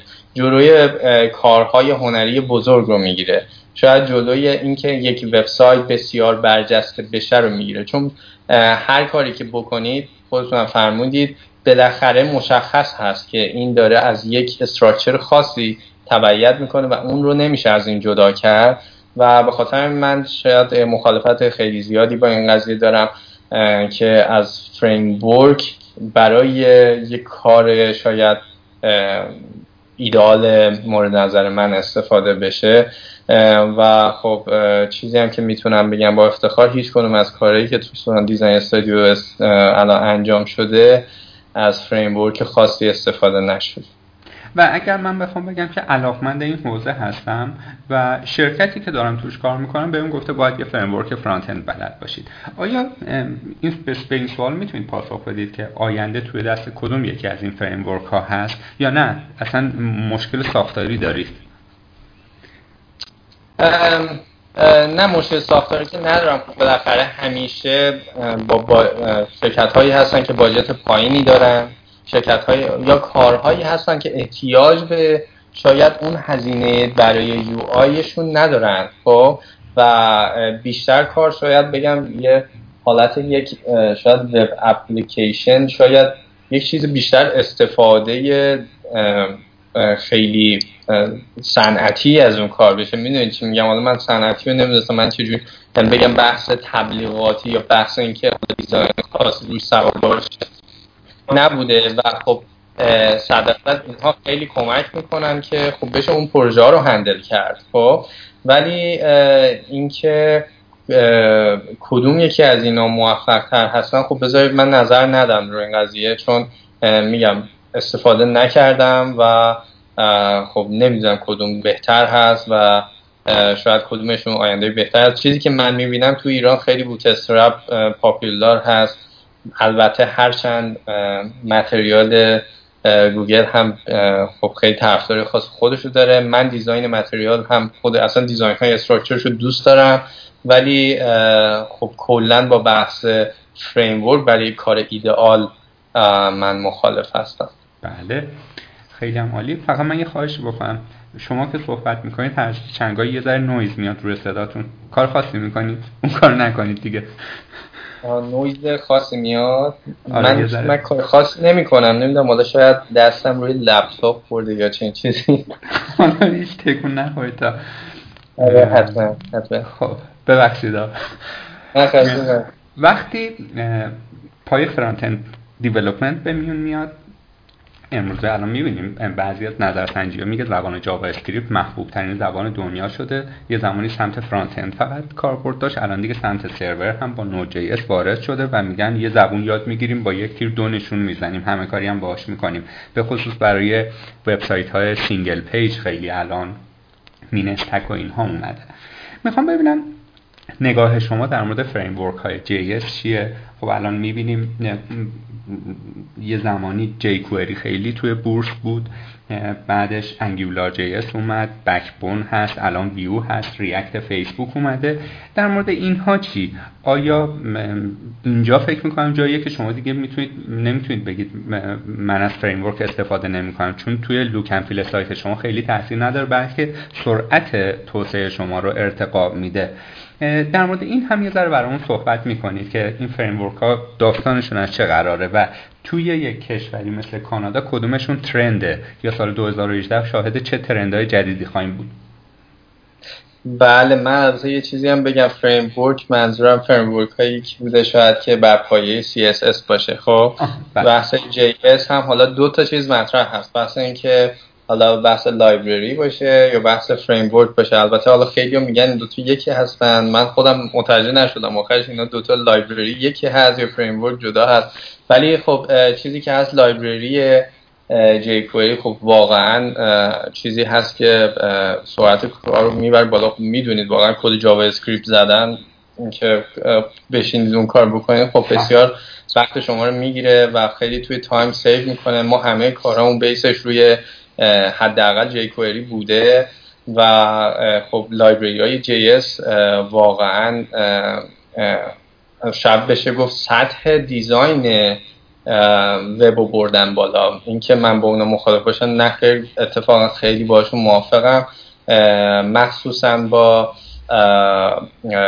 library های جدیدی که اومده نمی‌دونم با 3.js آشنایی دارید یا نه با WebGL خب 3D.js یک چیزی رو که شاید وارد وب کرد فضای 3D هست. خب شما می‌تونید راحت فایل های 3D خودتون رو وارد وبسایت بکنید و عملا به عنوان یک عنصر شاید توی وبسایت با اسکرول یا هر چیز دیگه اونها رو هندل بکنید یا وب جی که خب می‌بینید. اصلا یه نسل جدیدی از دیزاین وبسایت ها رو می‌تونید تو دیزاین های اینترنشنال تو وبسایت های اینترنشنال ببینید. چیزی که من خیلی کم دیدم تو وبسایت های ایرانی خودم هم استفاده نکردم. هنوز البته توی سایت سوان می‌خوایم استفاده بکنیم اون جدیده که داره میاد. ولی خب خیلی کمک می‌کنن مخصوصا بحث انگولار که خب انگولار دو که اومده خب واقعا سرعت شما رو بسیار می‌بره بالا. و خیلی از کارهایی که شاید امکان پذیر نبوده توی بحث HTML یا شاید تصورش هم نمی کردیم که بشه تو زمان کوتاهی انجام داده و شما می‌تونید با انگولار راحت انجام بدید و خب ما هم استفاده می‌کنیم و چیزی که ترند هست اینجا من راستش بازار کانادا خب یک بازار خیلی خاصی هست. من از ونکوور هستم. اگه راستش رو بخواین تو ونکوور زیاد فعالیت های تک و استارتاپی اونقدر به چشم نمی‌خوره. شاید اگر بخوایم بررسی کنید سوان دیزاین استودیو که ما از قبل که بیسش تو ونکوور گذاشتیم جز شاید پیشروهای اینجا باشه تو بریتش کلمبیا. و این خیلی برام عجیب هست. خب ایالتی به این بزرگی چقدر نوپا هست تو این زمینه. ولی خب توی تورنتو و مونتریال شرکت های خیلی موفقی هستن. که marketing agency های خیلی موفقی هستن که دارن تو زمینه استارتاپ ها فعالیت می‌کنن و خب چیزی که اینجا من می‌دونم اینا هم استفاده اینجا هم Angular خیلی تو بورس 3.js لایبرری 3.js خیلی استفاده میشه چه تو آمریکا توی کانادا و library Node.js همجور که اشاره کردیم خب البته زیاد حالا بحثایی که به وجود میاد کاربردهای خاص داره. ولی یه کار خیلی خوبی که با Node.js میشه کرد حالا نمی‌دونم sample اش رو دیدین یا نه اینه که در واقع شما می‌تونید یک QR code در generate بکنید روی صفحتون نمایش بدید با گوشی اون رو اسکن بکنید و خب گوشی شما یه remote control میشه برای وبسایت شما و شاید navigation کلا وبسایت روی موبایل شما میاد و خب شما می‌تونید منوتون انتخاب کنید و خود page اتوماتیک با همون چیزی که تو نوجیس اتفاق میفته با ریکوست و سندی که اتفاق میفته همون اتفاقات توی صفحتون می‌بینید صفحه خودش عوض میشه و چه اتفاق و این یکی از کارهای جالبی هست که لحاظ شاید ویژوالی با نوجیس انجام میدن. و خب چنین چیزی هست. خب چند جا؟ اصلا چند جا ما چند ساله که در واقع داریم میشنویم که آقا اگر میخوایی که موتور جستجویی مثل گوگل هواتو داشته باشه به قول معروف بایستی سایتت mobile first باشه.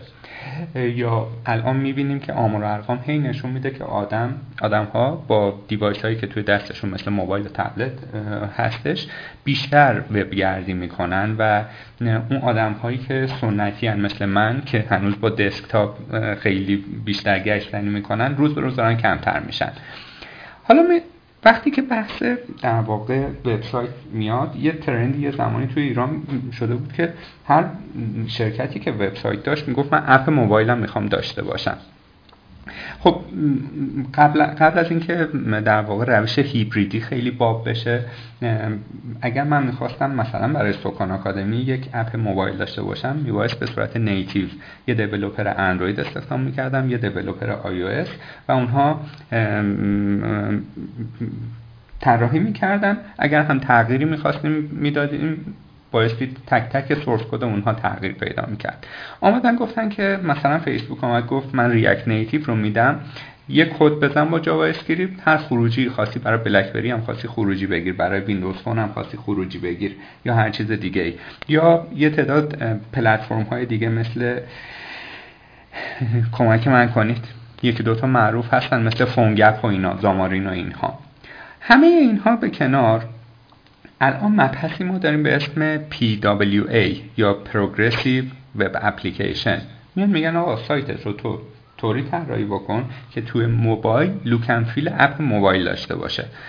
در واقع شما سایتت رو یک developer می‌ذاری یک جور یک developer می‌ذاری یک جور کد نویسی می‌کنی و خروجی موبایل رو همه جور هم می‌گیری. در مورد این هم برای ما توضیح می‌دید که آینده توی دست کدوماشونه. خب وقتی بحث توسعه game به میون میاد. هیچ چیزی اصلا شکی توش نداشته باشیم که به پای native نمی‌رسه. ولی خب خیلی از کسب و کارها یک بودجه محدودی دارن و با اون بودجه می‌خوان بیشترین راندمان یا بیش... تو بیشترین دیوایس ها نمایش پیدا بکنن. خود تو تجربه اصلا ورود به این حوزه ها رو داشتی یا نه؟ در مورد پروگرسیو وب اپ هم من شخصا دوست دارم بیشتر از زبونتون بشنم تو این موضوع که خب بحث کلا اپلیکیشن ها و حالا اینکه حالت اینکه اپلیکیشن به صورت هیبریدی چیزی که حالا در واقع تا اونجایی که من اطلاع دارم بحث این هست که با HTML و CSS یک خروجی گرفته میشه و خب بتونیم روی گوشه از اون استفاده کنیم. و خب اینکه چقدر یک iOS دیولوپر و اندروید دیولوپر می‌تونه نگران این موضوع باشه که شاید توی بازار اونها خلالی وارد بشه در آینده یا نه.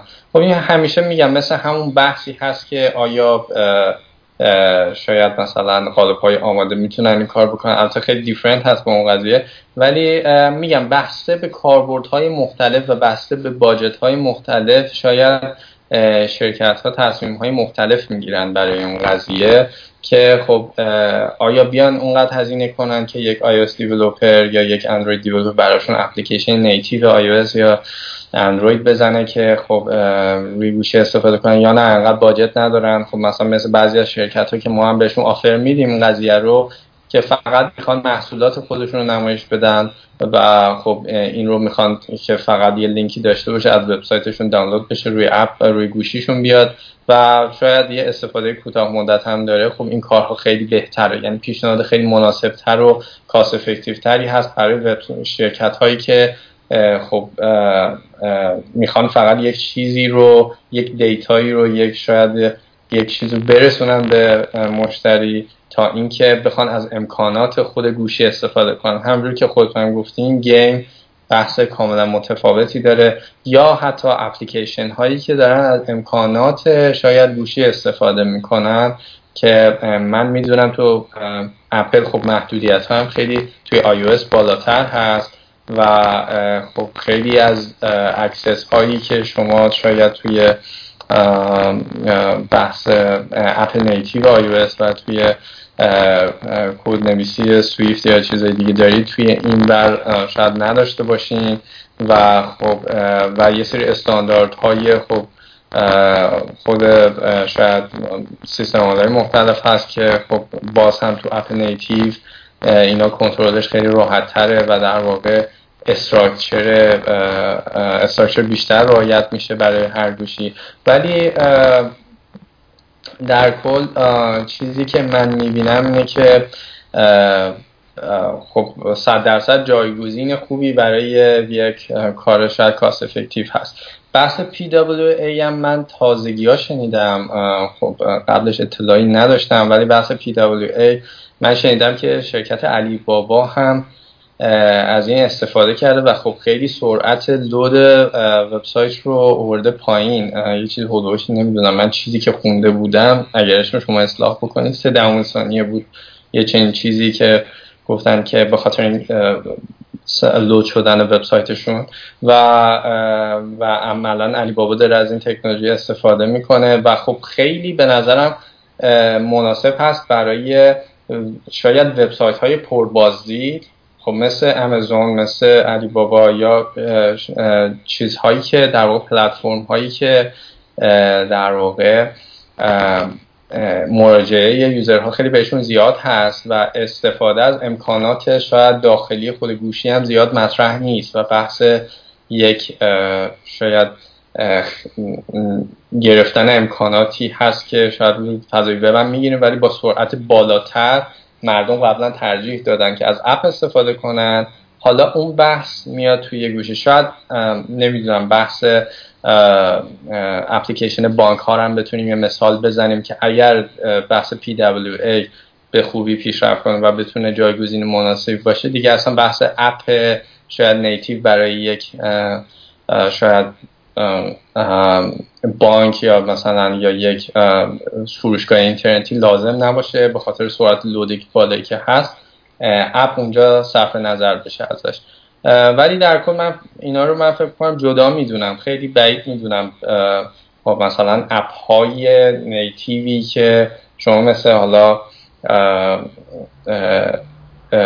اسنپ چت یا اینستاگرام یا چیزهای دیگه بخوان سویش بکنن کنن رو PWA و بحث اپلیکیشن منصرف بشن رو هم به دلیل اینکه خب یه سری محدودیت ها توی سیستم عاملا هست مخصوصا iOS که access اون رو شما روی بحث آنلاین وبسایت ندارید توی فقط امکانات داخل گوشی دارید و هم به دلایل دیگه ای که گفتم خدمتتون. بله.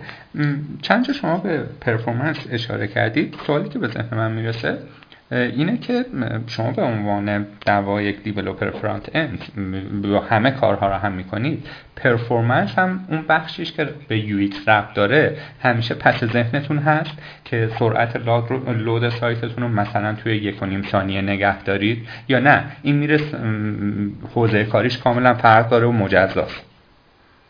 بله خب خیلی مهم هست. البته خب بسته به این داره. ما همیشه این چلنج رو واسه وبسایت هایی که دارن تو کشورهایی که سرعت اینترنت پایین دارن خوب داریم. مثلا وبسایت های داخل ایران بالاخره همه جای ایران خب اینترنت البته هست ADSL و اینترنت ولی به اون معنا پرسرعت مثل شاید کانادا یا آمریکا کشورهای اروپایی نیست. و خب همیشه این challenge هست مخصوصا اینکه داره هرچی ما میریم جلوتر میریم وبسایت ها سنگین تر میشن. اگر بخواین گرافیک بالاتری استفاده بکنید یا بخواین عناصر گرافیکی بیشتری تو کارتون داشته باشید website interactive تر باشه حجم به همون میزان میره بالا. شما اگر امتحان بکنید حالا وبسایت هایی که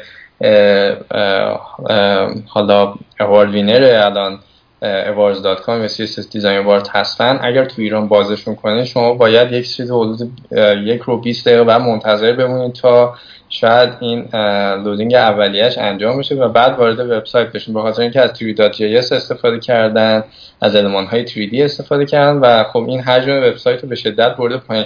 ولی خب این طرف من خودم به عنوان یک user انقدر برام مطرح نبوده بحث سرعت لود به خاطر اینکه خب اینترنت اصلا مشکلی نداشته که من بخوام اصلا اینو حس بکنم. ولی خب وقتی بحث اینترنشنال میشه یک شاید وبسایتی مثل امازون یا مثل علی بابا که همه جای جهان دارن اینا فعالیت می‌کنن بالاخره باید اینترنت های سرعت خیلی پایین هم در نظر بگیرن. این موضوع خیلی بحث پرفورمنس خیلی مهم میشه و میشه دید که توی وبسایت هایی که شاید بحث design خیلی توشون مطرح هست اینو کمتر در نظر میگیره و اصلا شاید بعضی موقع مطرح نیست. و اینکه آیا شما مثلا وقتی که دارید code CSS می‌زنید یا code JS می‌زنید توی minimize کردن اونها یا اینکه یک یک سری کلاس های global توی CSS بنویسید که تعداد خطوط بیاد پایین آیا اینها همیشه پس ذهنتون هست؟ فرض کنیم که می‌خواید بله. برای یک مشتری ایرانی وبسایت طراحی کنید. نه البته اون سر... میزان کد JS خیلی تاثیرگذاره. خب بالاخره توی بحث لود وبسایتتون بعضی موقع حتی رفتی به سرعت اینترنت هم می‌تونه نداشته باشه و خب تاخیر بندازه توی لود وبسایتتون. اگر کد JavaScript شما خب خطوطش زیاد باشه یا توی مثلا مثلا چیزی که من می‌دونم توی کد HTML خب تگ script حتی جایی که تگ script قرار می‌گیره اگر اول صفحه باشه یا آخر صفحه باز هم تاثیر داره روی لود. و خب اینا مهم هست. من مخصوصا وقتی که وبسایت شما لود شده و JS بعضی موقع با تاخیر لود میشه خب این می‌تونه روی experience user تاثیر بذاره و من بله توجه می‌کنم. همیشه هم مخصوصا اینکه ما خب تو ایران هم بیشتر وبسایتمون user داره. تا جایی که تونستم توجه کردم که خب کد ما اون performance لازم داشته و خطوط کمتری استفاده بشه. خب یه ذره اینجا می‌خوام یه بحث یه کوچولو تخصصی تر رو باز کنم. خب ما با پروتکل HTTP که آشناییم الان هم خیلی سایت ها شرکت های هاستینگ این پروتکل رو در اختیار آدم قرار میدن. HTTP 2 یا HTTP 2 که اومد یه سری feature ها بهش اضافه شد. قبلا مثلا اگر سایت توکان آکادمی ما بالا می آوردیم home page ش می‌خواست توی مرورگر اجرا بشه. asset های ما مثل تصاویر و فایل های CSS و JS و اینها queue می شدن پشت سر هم. از همون بالا شروع می‌کرد دونه دونه لود که می‌شد تا سایت می آمد پایین. طراح این پروتکل دیدن که اینجوری خیلی داستان میشه. گفتن بیایم یه کاری کنیم به صورت پارالل یعنی همزمان چند تا ریکوست شلیک میشه سمت سرور ما و دونه دونه هر کدوم استند الون یا مجزا می‌تونه اینها فچ بشه و برداره بیاره. و خب این خیلی توی پرفورمنس سایت ها تأثیر گذار بود. ولی از اون مهمتر این که یه تعداد آدما اومدن گفتن که به جای اینکه تو یک فایل CSS یا JS حجیم داشته باشی که کل فایل های مثلا سایتت رو بریزی تو اون بیا برای هر صفحه یک استایل مجزا داشته باش یا حتی برای هر section صفحه یه استایل مجزا داشته باش. بسیار خلاصه و مفید که هم maintenance یا نگهداریش راحت تر میشه و اینکه اگر هم سایتت روی HTTP دو باشه دیگه مشکلی نداری. چون اینا request ها همه پشت سر هم میره و queue نمیشه که تأخیر بیفته. تو این زمینه هم می‌خوام ببینم آیا شما تجربه دارید یا نه. مضاف بر اینکه 2 یک feature دیگه اضافه شد بهش به اسم در واقع push asset یعنی اینکه شما میایید توی مثلا صفحه رادیو فول استک می‌بینیم که آخرین پادکست مصاحبه با آقای فروغی عزیزه. من من developer حدس می‌زنم احتمال اینکه عکس ایشون اون بالاه end user کلیک بکنه و بره توی اپیزود مخصوص به ایشون. پس میام زمانی که صفحه home page در واقع رادیو فول استک داره میاد بالا یه request میفرستم و در واقع push asset می‌کنم. اون asset هایی که مال صفحه داخلی رادیو فول استک هست رو حاضر و آماده توی مرورگر نگه میدارم که تا کلیک کردم دیگه مرورگر برای صفحه بعدی نمی‌خواد بره اینا رو fetch کنه بیاره. می‌خوام ببینم با چنین چیزهایی آیا اصلا تجربهش رو داشتید یا نه و اینکه آیا تونستید تست کنید که ببینید منجر به بهبود UX میشن یا نه؟ راستش تا این حد ریز و detail که شما فرمودین نه متاسفانه و خب میگم بحثی است که خیلی دیگه وارد detail شاید قضیه میشه. نه تا چنین تجربه ای نداشتم سعی می‌کنم با اینکه اینو که شما گفتیم من حتما در نظر بگیرم و خب مطالعه بیشتری روش داشته باشم بله. خب تو این حوزه می‌خوام سوال آخرم اینجوری تمام بکنم. فرض کنید که بعد از پادکستمون شما برمیگردید به من میگید مورد این سایتتون خیلی در پیته به درد نمی‌خوره. میگم خب چه کار کنیم؟ میگید ما می‌تونیم براتون یه سایت خلاقانه طراحی بکنیم. میگم خب خدا پدرتون رو بیامرزه. می‌خوام ببینم جزئیات نحوه پیاده سازی این پروژه ما از جانب تیم شما چی جوریه؟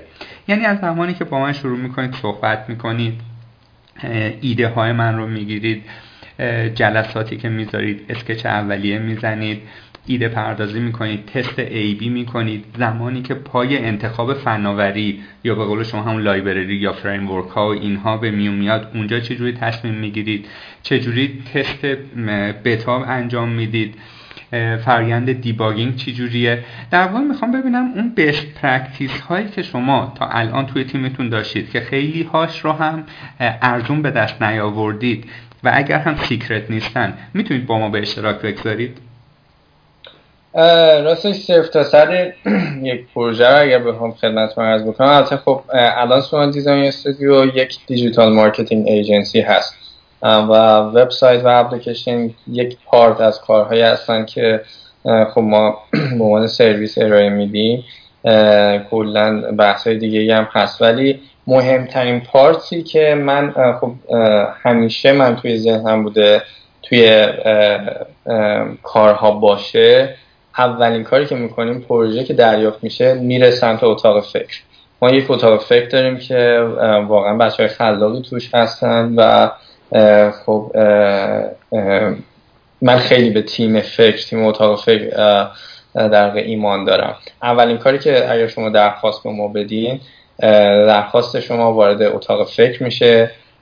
حتی اتاق فکر تصمیم می‌گیره که ما می‌تونیم تو این پروژه دخیل بشیم یا نه. خب به خاطر من توی سوین دیزاین استودیو خیلی اختیارات اتاق فکر خیلی بالا هست. و اگر ما ببینیم که این دخیل شدن این پروژه می‌تونیم براش برای ما سودزا باشه سودمند باشه شروع می‌کنیم به بحث این که چجوری اون پروژه در واقع با اون ماهیت که شما از ما گرفت در واقع ما قبل از این نیاسنجی برای شما ارسال کردیم و نیازسنجی شما رو بررسی کردیم. audience کی audience شما رو مورد بررسی قرار دادیم. میایم ببینیم که با اون استایلی که شما دارید و سابقه ای که شما دارید user هایی که شما دارید چه چیزی رو ما می‌تونیم از لحاظ با design در واقع ظاهری اول بتونیم چه چیزی رو بتونیم براتون در نظر بگیریم که اولا از اون سیاست های قبلیتون دور نشین که آدینس قبلیتون از دست ندین.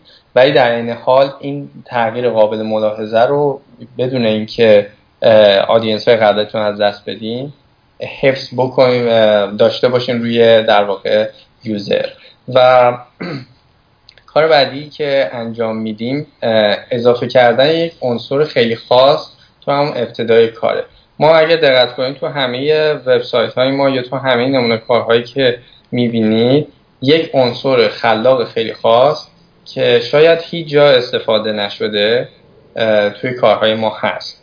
و شاید این, این می‌تونه این عنصر می‌تونه یک چیز خاص باشه. مثلا می‌تونه تو نویگیشن کار باشه. می‌تونه توی انیمیشن ویژوال افکت های کار باشه خب؟ می‌تونه توی بحث در واقع نوع خاصی از شاید صفحه بندی کار باشه توی یا نوع خاص پرزنت کردن کار که می‌تونه توی گوشی و توی در واقع در واقع دسکتاپ متفاوت باشه. روی این بحث می‌کنیم اون عنصر خاص رو در نظر می‌گیریم و همه اینها در واقع صورت یک پروپوزال در میاد.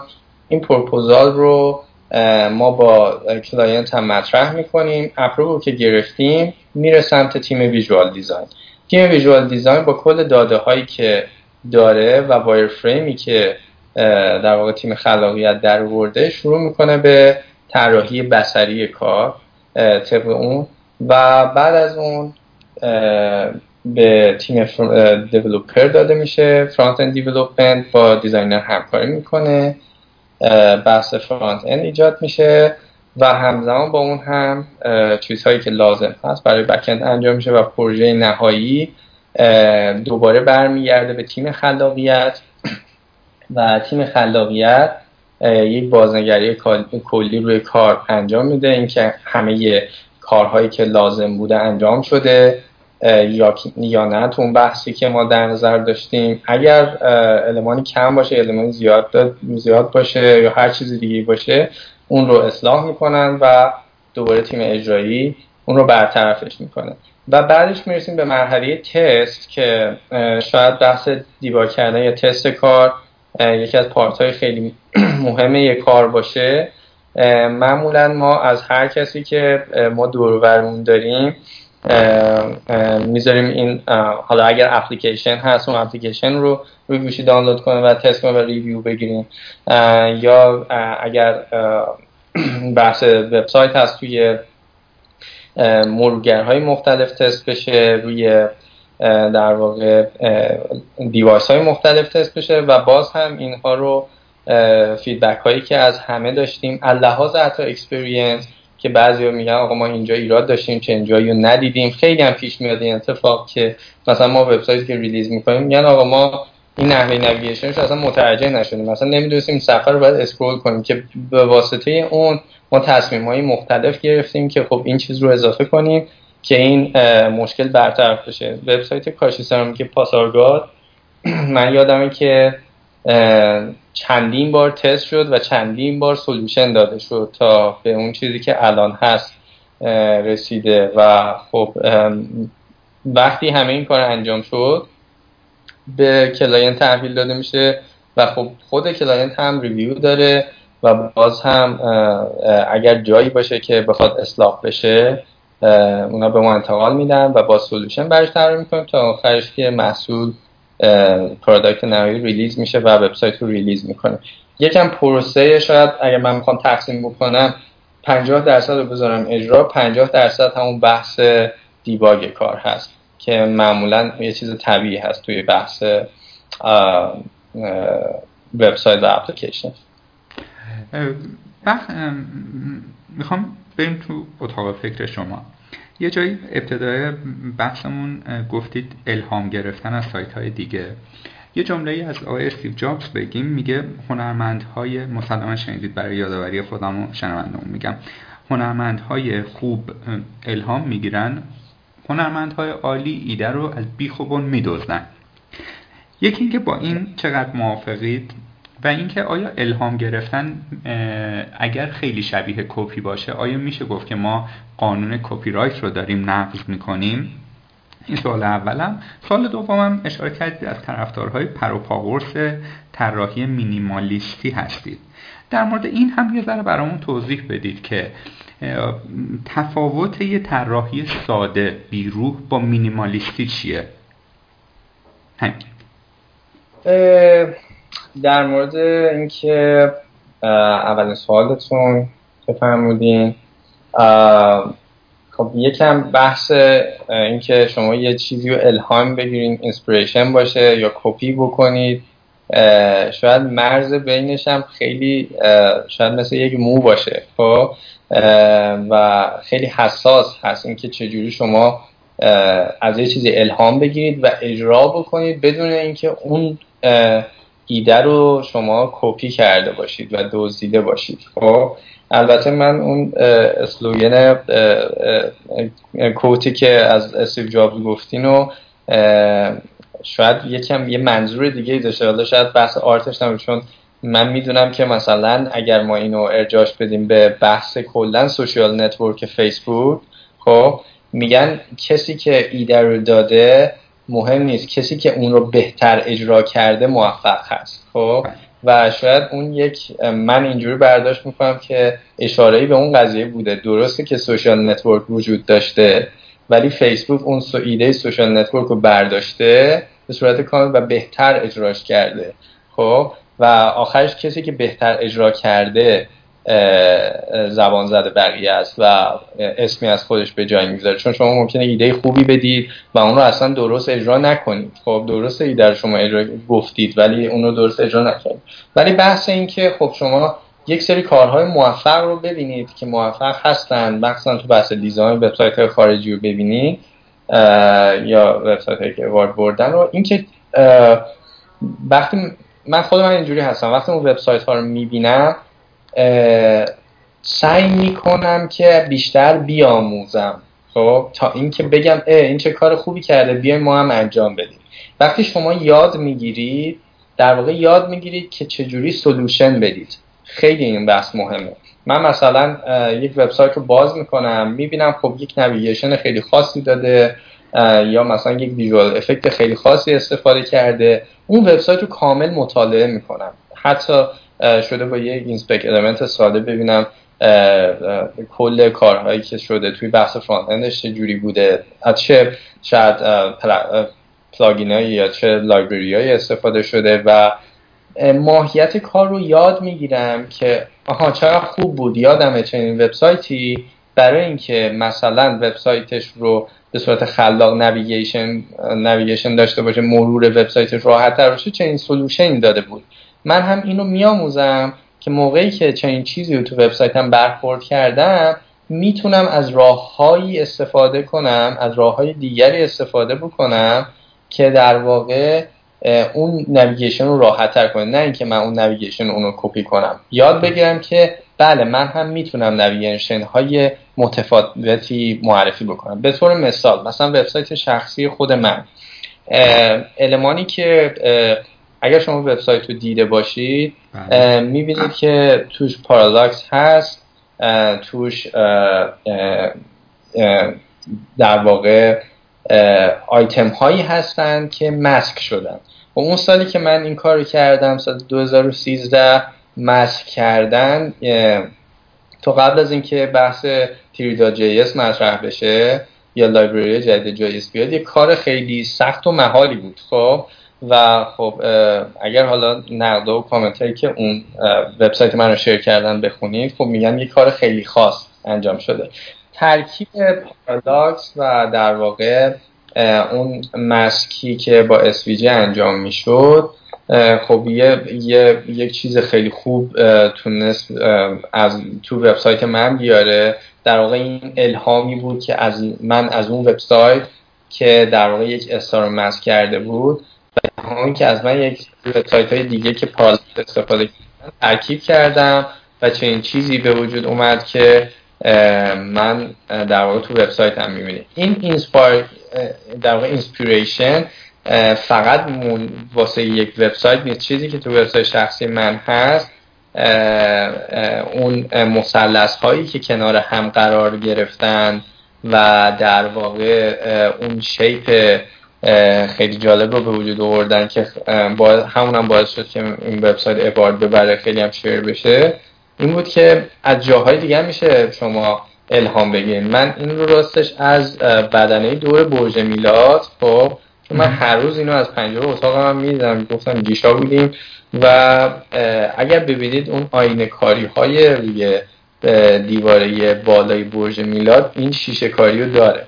و من خب به این ذهنم رسیده بود که نمونه کارهای خودم رو بیام با الهام از اون SVG و الهام از اون برج میلاد و الهام از این که می‌تونم از پارالاکس استفاده کنم یه چیز خارق خلق کنم.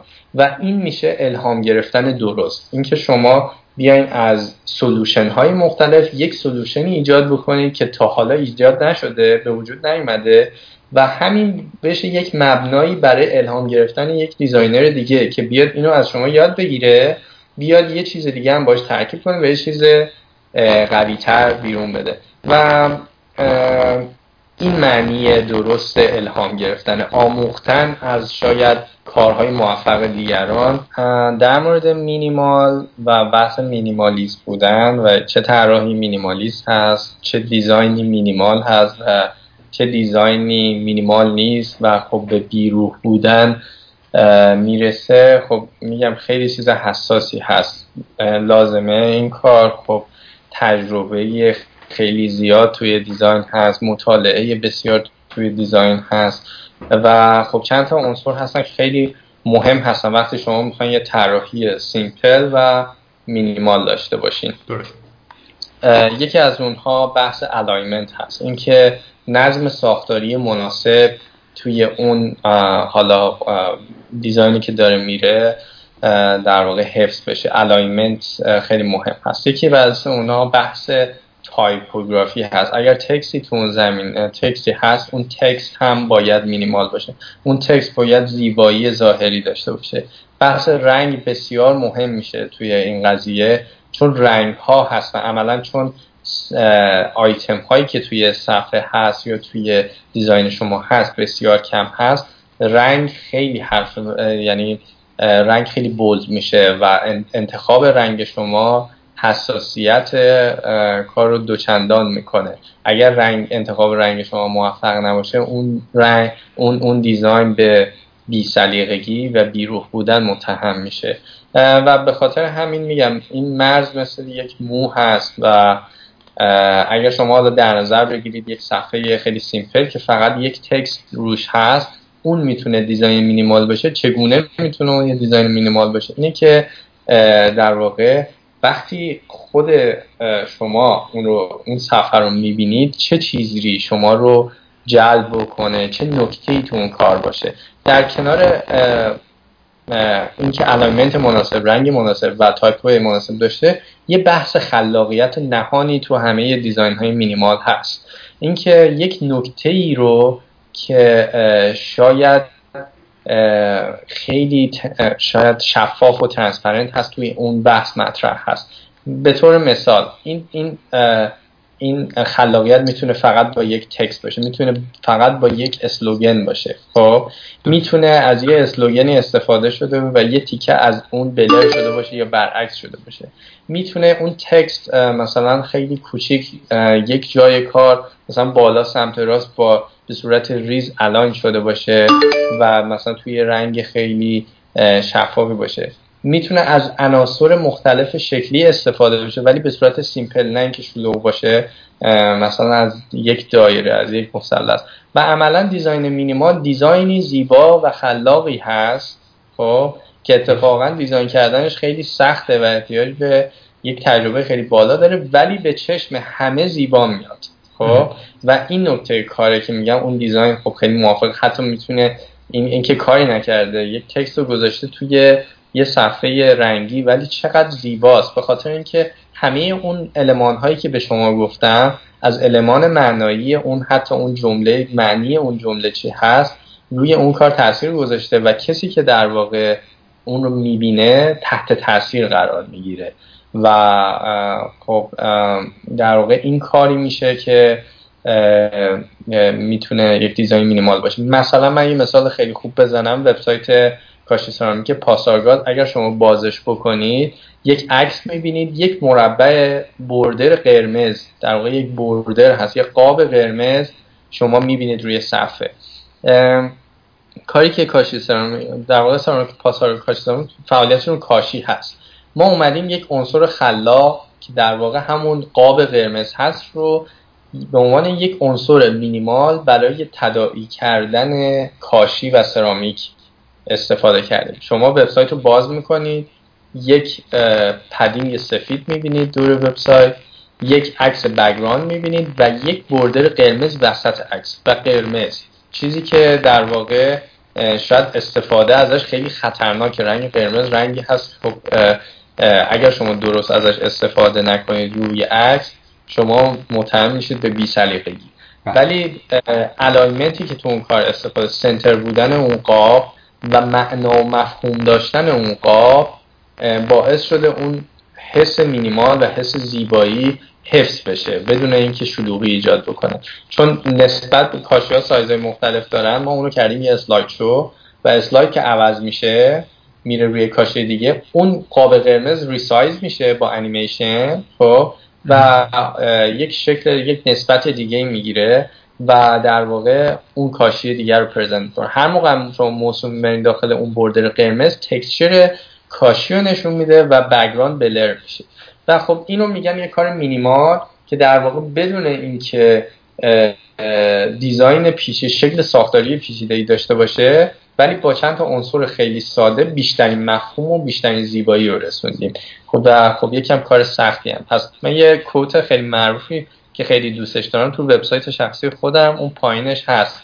زده که من زدم که great design is transparent. خب؟ یعنی بهترین design design transparent design شفاف. design ی هست که به چشم نمیاد شما اون کارتون در واقع چی هست. وقتی شما بهش دقت می‌کنید میفهم پی می‌برید که خب آره این کار انجام شده اون معنای مفهوم هست. از دور یک دو خط ساده میاد. وقتی بهش به از نزدیک نگاه می‌کنید اون دو خط ساده چشم شما رو گرفته به معنای عمیق اون پی می‌برید این چیزی که شاید من بتونم از بحث دیزاین مینیمال تعریف بکنم. خیلی هم عالی دستتون درد نکنه. خب می‌خوام اگه اجازه بدید یه تعداد سوال خب کاربرای عزیزمون پرسیده بودن. یه تعداد نکته هم مسلما خود شما دارید در ارتباط با مسئله مهاجرت شرایط کار و زندگی توی کانادا. فقط داخل پرانتز اینو خدمتتون بگم هر کجایی که احساس کردید من خیلی دارم وارد مباحث شخصی میشم و دوست ندارید اون اطلاعات پرایوسیتون رو ما در واقع واردش بشیم خیلی شیک و مجلسی می‌تونید جواب ندید و ما هم ناراحت نخواهیم شد. سوال اول که دقیقا شامل حال این تبصره که گفتم میشه اینه که چی شد مهاجرت کردید؟ خب شما ای داشتید کار می‌کردید همین الان هم آفیس دارید توی تهران و با این سطح خلاقیت و نوآوری شما احتمالا بازار کار خوبی دارید و اگر هم میموندید بیشتر میداشتید. دلیل مهاجرت چی بوده؟ ببینید من از من خیلی وقتهای پیش خیلی از زمان دوره نوجوانی همیشه چون احساس می‌کردم توی صنف کاری که هستم توی بحث design و وقتی هم focus میشیم رو بحث design digital media از وبسایت اپلیکیشن تیزر یا هر چیز دیگه ای که به حوزه دیجیتال ربط داشته باشه همیشه من می‌دیدم که تو ایران متاسفانه اون نادیده گرفته می‌شد. مخصوصا تو دورانی که من خیلی دوست داشتم این قضیه نمود پیدا کنه و می‌خواستم تو این زمینه فعالیت بکنم. متاسفانه هنوز هم این رو می‌بینید تو همه part ها که همه ممکنه یه سری کارهای خیلی موفق انجام میشه ولی وقتی part design و visual design و حالت ظاهری کار بسری کار می‌گیره شرکت های خیلی کمی هستن که خب می‌بینید تو این کار خیلی خوب و موفق عمل می‌کنن. و عملا این بحث این هست که وقتی شما اصل بحث client مطرح هست شرکت ها شاید باجت خیلی کمتری برای بحث ویژوال دیزاینشون می‌ذارن بحث دیزاین ظاهری از محصولاتشون گرفته تا وبسایت تازه دیجیتال مدیا پارتی هست که اون موقع که من تو ایران بودم الان خیلی بهتر شده. اون موقع خیلی بیشتر مظلوم واقع می‌شد و باجت خیلی کمتری شرکت ها بشن. چون تصور این رو نمی‌کردن که چقدر می‌تونه براشون این سرمایه گذاری روی دیجیتال مدیا می‌تونه براشون سودزا باشه. یکی از این که این مظلوم واقع شدن کاری که من خیلی علاقه داشتم خیلی دوست داشتم و شاید بهای کمتر داده شدن به اون بود و اینکه می‌دیدم که خب من وقتی کارهامو به شرکت های خارجی نشون می‌دادم به افرادی که در خارج از کشور زندگی می‌کردن به شدت استقبال می‌کنن و به شدت میگن چقدر کار با ارزشیه و خب تعریف های اونا هی منو بیشتر به سمت دنیای خارج از ایران میکشون که خب خارج از ایران فرصت های خیلی بیشتری برای کار من هست و خب بیشتر دیده میشن و همینطور هم بود. اینطور بود که از حتی داخل خود ایران من شاید بیشتر 90 درصد نمونه کارها 80 درصد نمونه کارها نمونه کارهای داخل ایران هستن.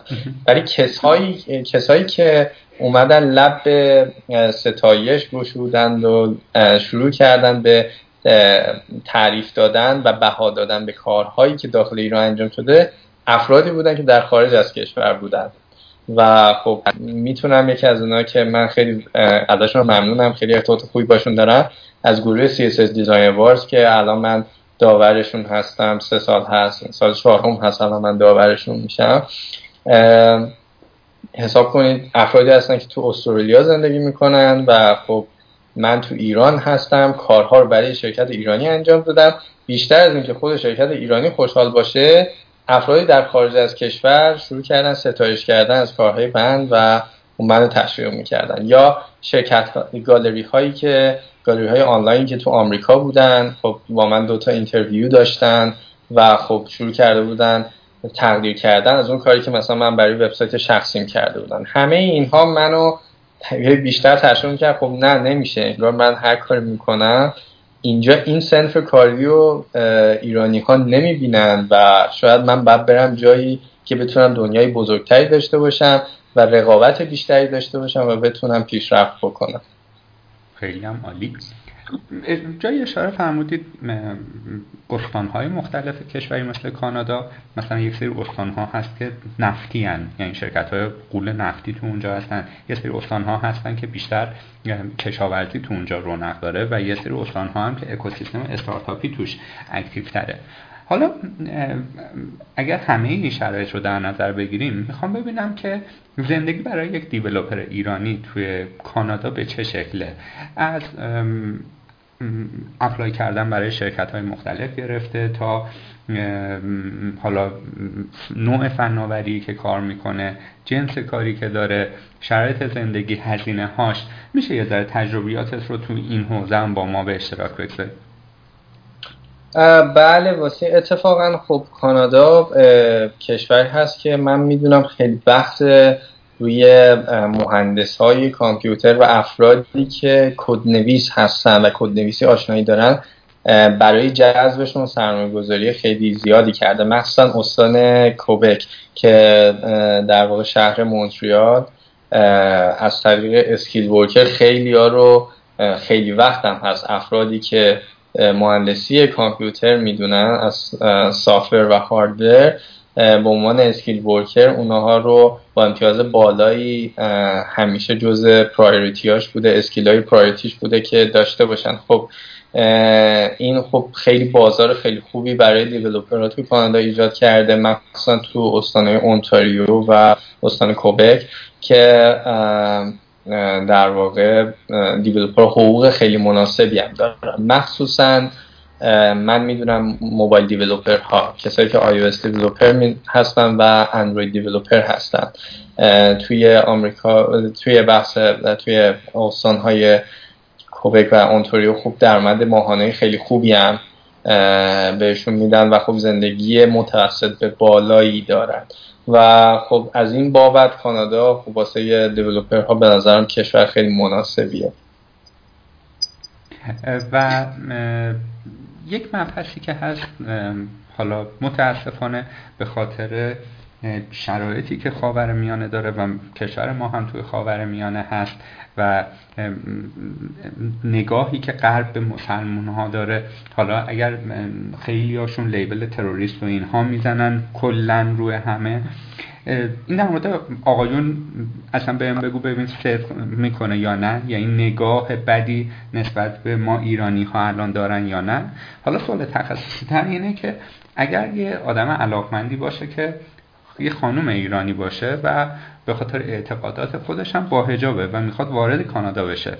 آیا کیسی دیدی که ببینی اعتقاد این آدم بهش احترام گذاشته میشه یا نه؟ توی محیط کار آیا یه جوری نگاش می‌کنن یا نه؟ مثلا اگه چنین خانومی بخواد توی حوزه توسعه نرم افزار بیاد اونجا توی شرکتی کار بکنه. حالا نگیم چادر چاخشول بپوشه ولی یه حجاب حداقلی داشته باشه. آیا این قضیه با فرهنگ اونجا همخونی داره یا نه؟ یا بازم تو اون سوال کلی تر آیا کلا ما به خاطر شرایط فعلی که روابط ایران با کل دنیا داره اونجا تو این مباحث اذیت میشیم یا نه؟ یا فرقی اصلا بین کانادا و آمریکا و کشور دیگه هست نگاهشون نسبت به ایران؟ ببینید کانادا یکی از بهترین کشورها برای مهاجرت هست. از یک لحاظ اینکه به خاطر اینکه جمعیت عمده کانادا اولا جمعیت کانادا خیلی کمه. یه چیزی حدود سی میلیون نفر هست. یعنی کل کشور کانادا که شاید میشه گفت دومین کشور بزرگ جهانه اندازه وسعت ولی سی میلیون نفر جمعیت داره. و عمده جمعیت هم جمعیت مهاجر هستند. و خب شعاری هم که اینها دارن این هست که در واقع دایورسیتی یا همون گوناگونی عامل قدرتشونه خب و این گوناگونی نژادی و گوناگونی دینی و هر چیز دیگر رو جز قدرتشون می‌دونن. هرچند که آمریکا هم یه مدت این رو داشت ولی خب کانادا با آمریکا بسیار متفاوت هست. توی نگرشش به بحث افرادی که مهاجر هستن و افرادی هستن که زندگی می‌کنن اینجا. کانادا تقریبا افراد نیتیو بسیار پایین تری داره نسبت به آمریکا. به خاطر هم دید دیدی که افرادی که تو کانادا زندگی می‌کنن به هم دارن به اینه که تقریبا هیچکس کانادایی اصیل نیست تقریبا خب، و همه مهاجرن. و به خاطر همین خیلی اتفاقا روی این موضوع بحث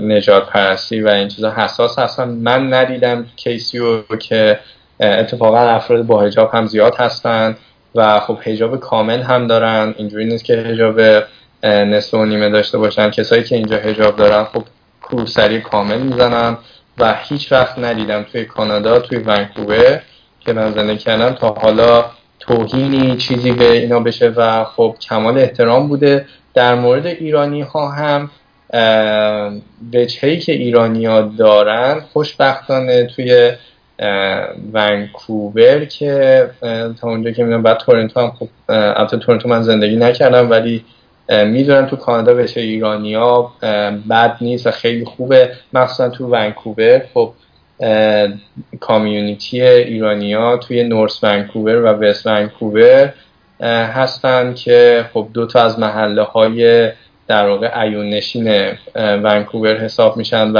ایرانی ها اینجا به عنوان آدمای هم تحصیل کرده و هم خب تقریبا متوسط بالا و ثروتمند شناخته میشن. به خاطر همین افرادی که داخل ونکوور هستن وقتی بهشون میگه شما پرژن هستی می‌شناسن و عملا اون حالت انادگونه ای که شاید توی کشورهای شاید شاید تو آمریکا هم حتی نسبت به ایرانی ها وجود داره که آن ایرانی ها رو دشمن خودشون بدونن یا دیدهای بدی که داشته باشن ندارن. خوشبختانه. یعنی ونکوور حالا یکی از خوبیاش این که من هم انتخاب کردم اونجا زندگی کنم.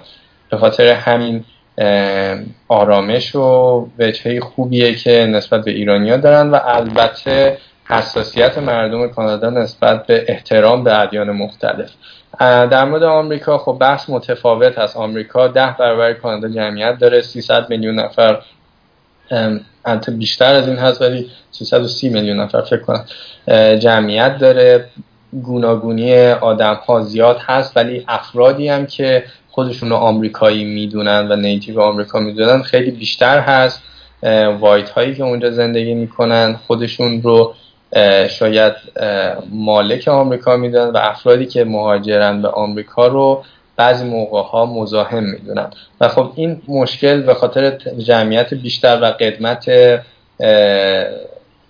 بیشتر شاید افرادی که توی مثلا آمریکا و حس وطن پرستی خیلی بیشتری که آمریکایی‌ها دارن بعضی موقع این حالت نجات پرستی به وجود میاره متاسفانه. البته بازم میگم توی شهرهایی مثل لس آنجلس که کامیونیتی ایرانیا هست یا شهرهایی که ایرانیا توش حضور دارن تو ایالت کالیفرنیا و عملا ایالت های غربی و شرقی ساحلی آمریکا معمولا اتفاق خیلی کمتر از ایالت های مرکزی میفته بیشتر این بحث نژاد پرستی و مشکلات توی ایالت های مرکزی هست. و در مورد سیاست های government این دو تا کشورم همیشه نوسانیه یه دفعه government کانادا با ایران ضد هست یه دفعه government آمریکاست این دفعه مشکل پیدا می‌کنه. در حال حاضر خوشبختانه government کانادا خیلی government خیلی خوبی هست خیلی منصف هستن. نخست وزیر خیلی خوب و منصفی دارن و واقعا میگم در حال حاضر شاید بگم تا 8 سال آینده کانادا یکی از شاید آرومترین و صلح آمیزترین کشورهایی باشه که بشه برای زندگی در نظر گرفت. آمریکا که فعلا یکم با اون تراول بن و این چیزهایی که به وجود اومده یکم علاوه گوورنمنت خیلی سختتر شده و دیده نجات پرستانه رو متاسفانه بیشتر کرده خیلی هم عالی. من می‌خوام این بحثمون رو با این سوال جمع کنم. در واقع سوال قبلیم هم مجدد تکرار بکنم. یکی اینکه آیا شرکت هایی که اونجا هستن بیشتر ترجیح میدن که یک فول استک دیولوپر رو استخدام بکنن یا نه؟ تخصصی تر یعنی میگه تو بیا توی بحث مثلا ایده پردازی فقط کار بکن تو فقط توی UX یا نه؟ دوست دارن یک پولی که میدن اون طرف به نوعی آچار فرانسه باشه و همه این کارها رو بکنه.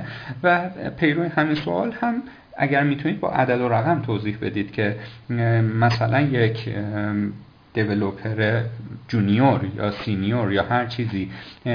چند هزار دلار می‌تونه در سال به پول کانادا حقوق داشته باشه و یک زندگی آبرومند یا حد متوسط رو به بالا اگر بخواد داشته باشه هزینه اونها چقدر هست و آیا اینها با دخل و خرج با هم می‌خونه یا نه. چون خیلی از کاربرایی که آمدن سوال کردن خب احتمالا دغدغه مهاجرت و اینها دارن و این دیدگاه شما می‌تونه به نوعی کمکشون کنه چون همین الان توی اونجا دارید زندگی می‌کنید. در مورد این قضیه که خب شرکت ها چه چیزی رو تشخیص میدن که داشته باشن خب بستگی به شرکت داره. اگر شرکت شرکت خیلی کوچیکی باشه و خب بخواد روی هزینه هاش بهین هزینه های بهینه تری داشته رو کاس افکتیو تر عمل بکنه معمولا بیشتر دیدیم این رو که به فول استک ها گرایش بیشتری برای استخدام دارن. هرچند که شاید بازم در نظر بگیری شما حتی اگر از شما به عنوان فول استک دیولوپر استفاده نکنن اما فول استک باشی باز هم یکم تاثیر مثبتتری روی قضیه می‌ذاره. البته میگم این برای شرکت های کوچکتر هست. توی شرکت های بزرگتر قضیه کاملا جداست. تخصص ها کاملا تعریف شده است و خب شما اگر توی موضوعی بسیار تخصص داشته باشید خب می‌تونید درخواستتون بدین و راحت استخدام بشین.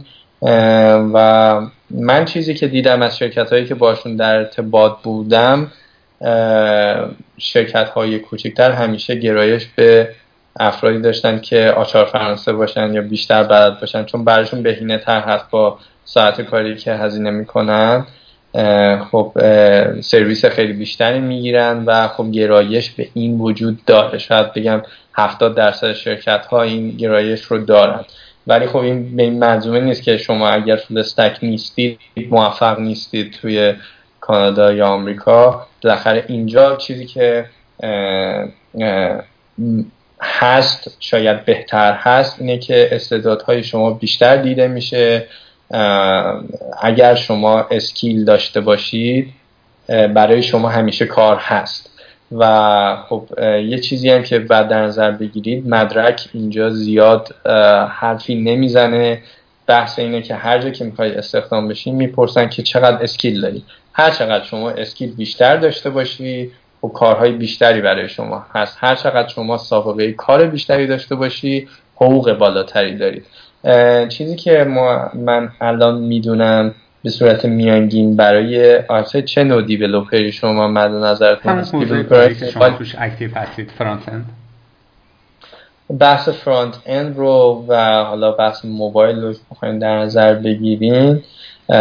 در واقع من بگم برای فرد junior که خب تازه کارش رو شروع کرد و اینها معمولا از ماهی بین ماهی بین دو دلار کانادا ارز می‌کنن ماهی 2500 تا 3000 تا رو می‌تونن در نظر بگیرن و برای افراد سینیورتر مثلا با 5 سال سابقه کار میشه روی 5000 دلار رو مد نظر خودشون قرار بدن که استخدام بشن. البته باز هم ایالت به ایالت هست این متفاوت هست.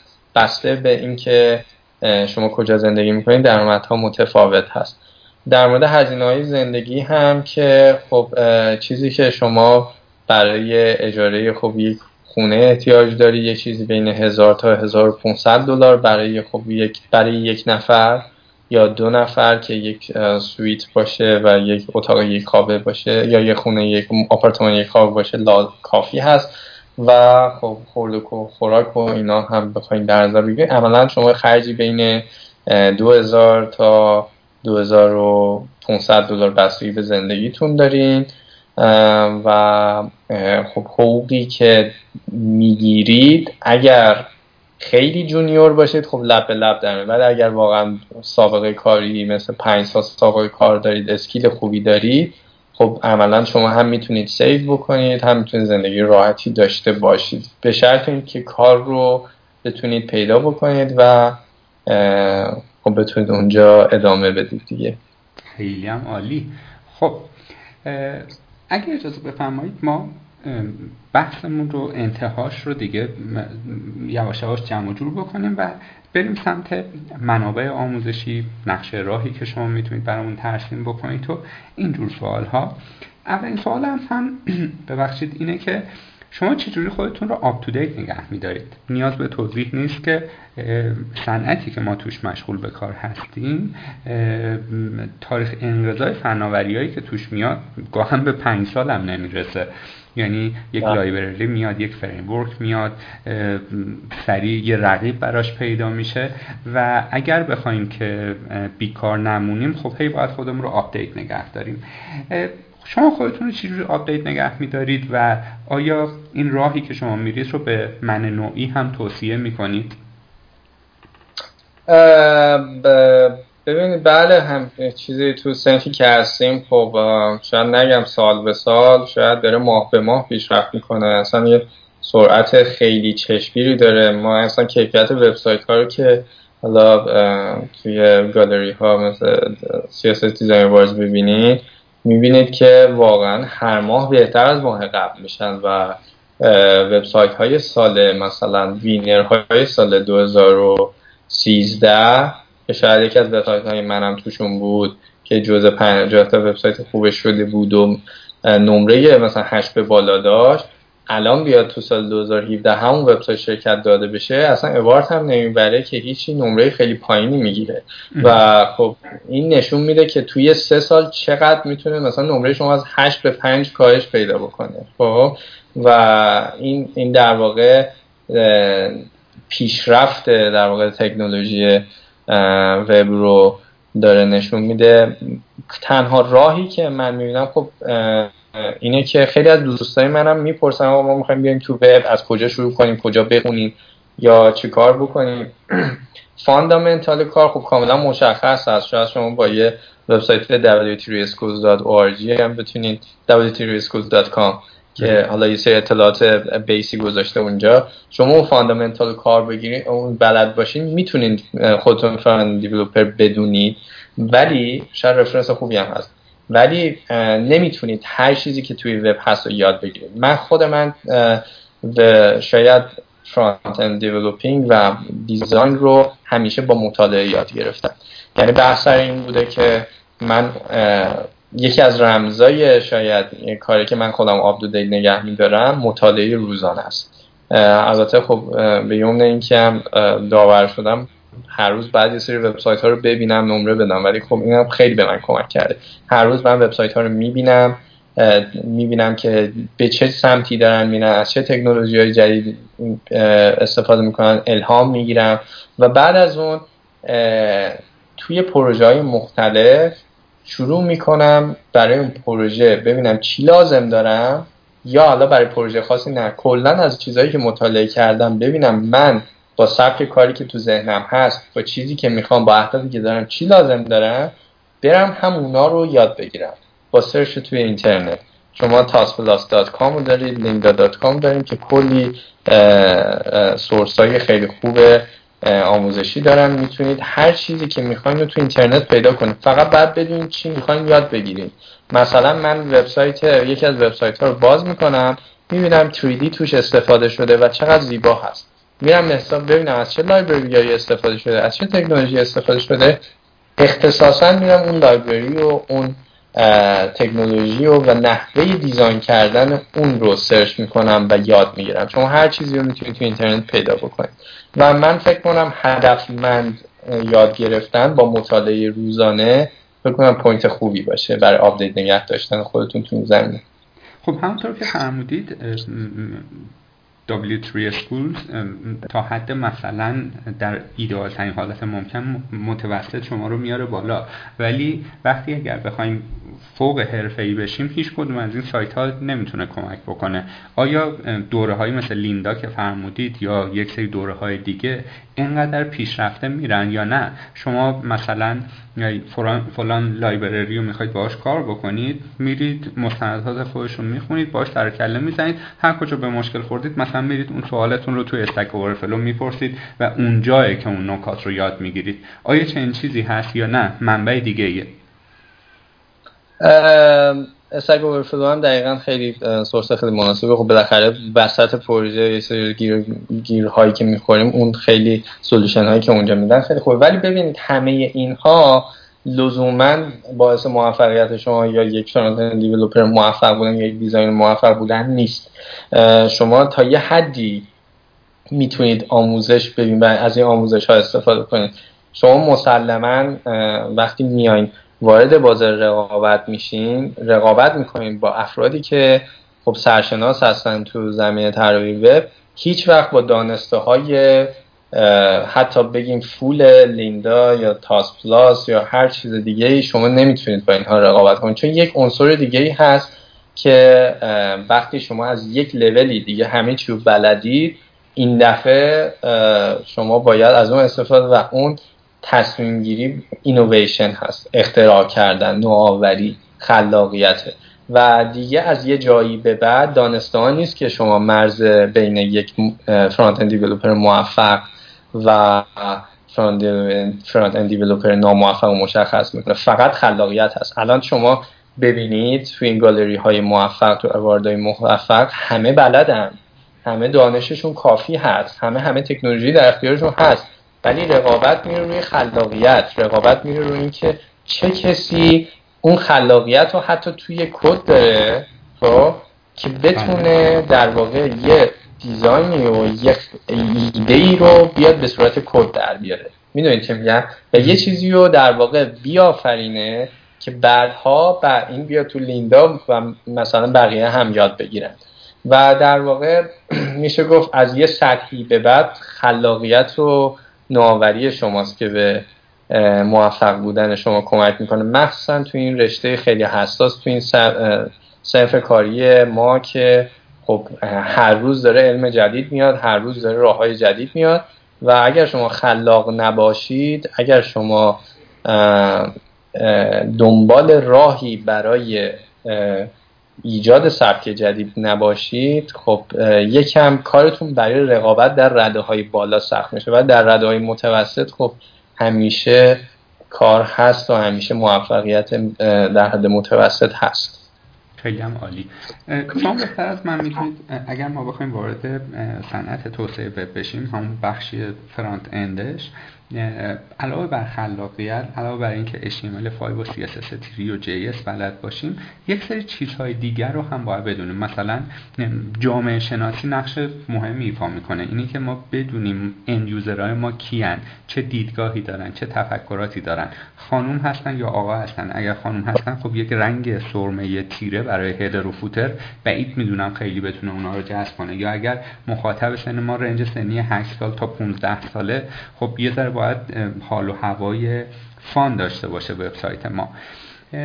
در واقع بغیر از این مباحث فنی این چیزها چقدر مهمه و همه اینها رو اگر بخواید کنار هم جمع بکنید و یک رودمپ یا نقشه راه برای من نوعی ترسیم بکنید که مرادی اگر تو علاقمند حوزه front end هستی from A to Z از A تا Z اینها دونه دونه تو بایستی یاد بگیری به این ترتیب. مثلا اول HTML یاد بگیری بعد CSS بعد HTML5 CSS3 JS یکی دوتا از library یا framework های محبوبش.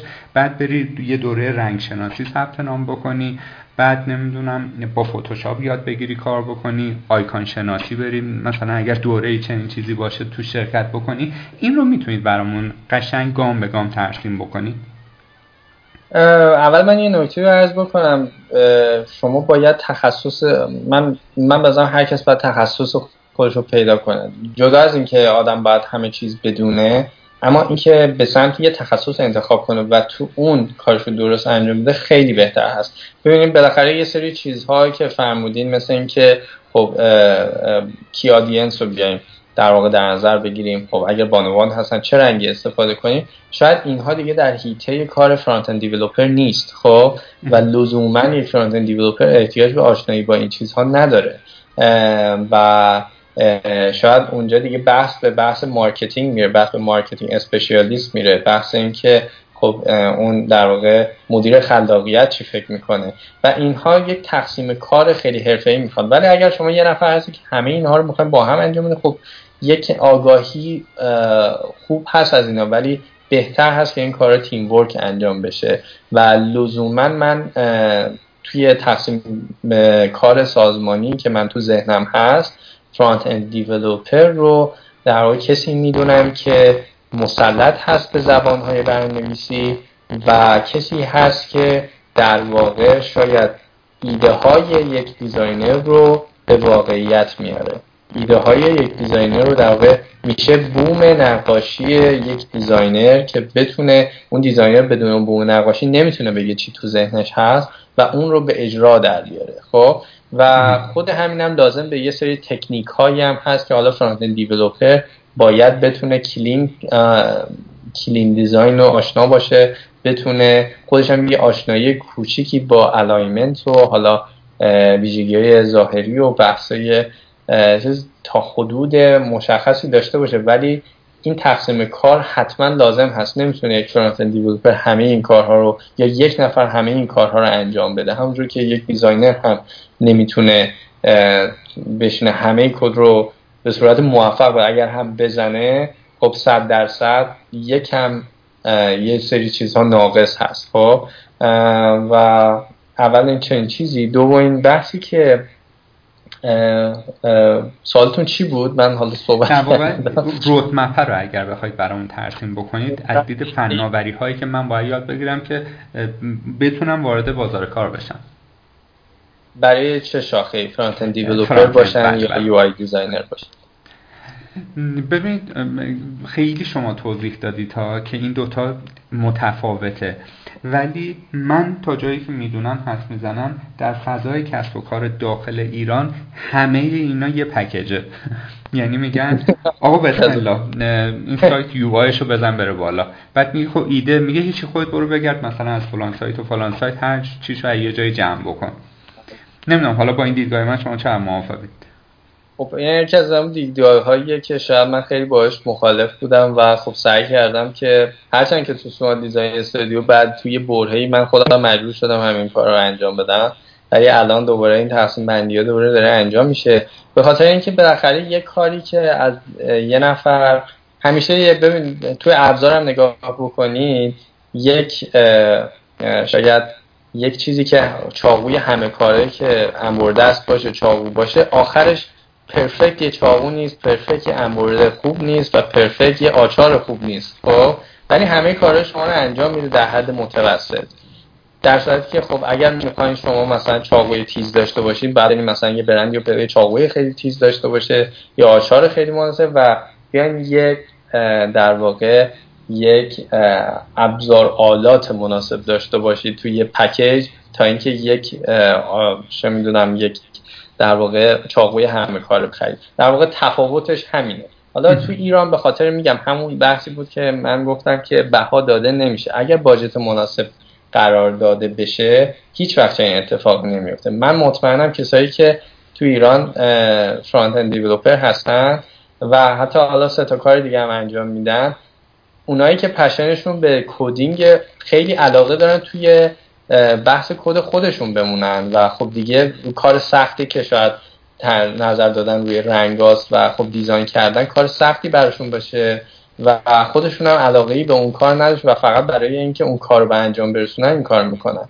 و خود من هم می‌دونم اگر budget مناسب باشه شرکت ها بهای لازم رو بدن اون تیمای ایجنسی هایی که دارن این کار می‌کنن این تقسیم بندی تقسیم کار درست تعریف کنن همه happy تر خواهند بود. منی که مثلا به فرض به design علاقه دارم و passion م روی design هست و کار من و تخصص من هست من به design خودم می‌پردازم. هرچند که آشنایی به front end دارم و کمک به front end developer همکار خودم می‌کنم.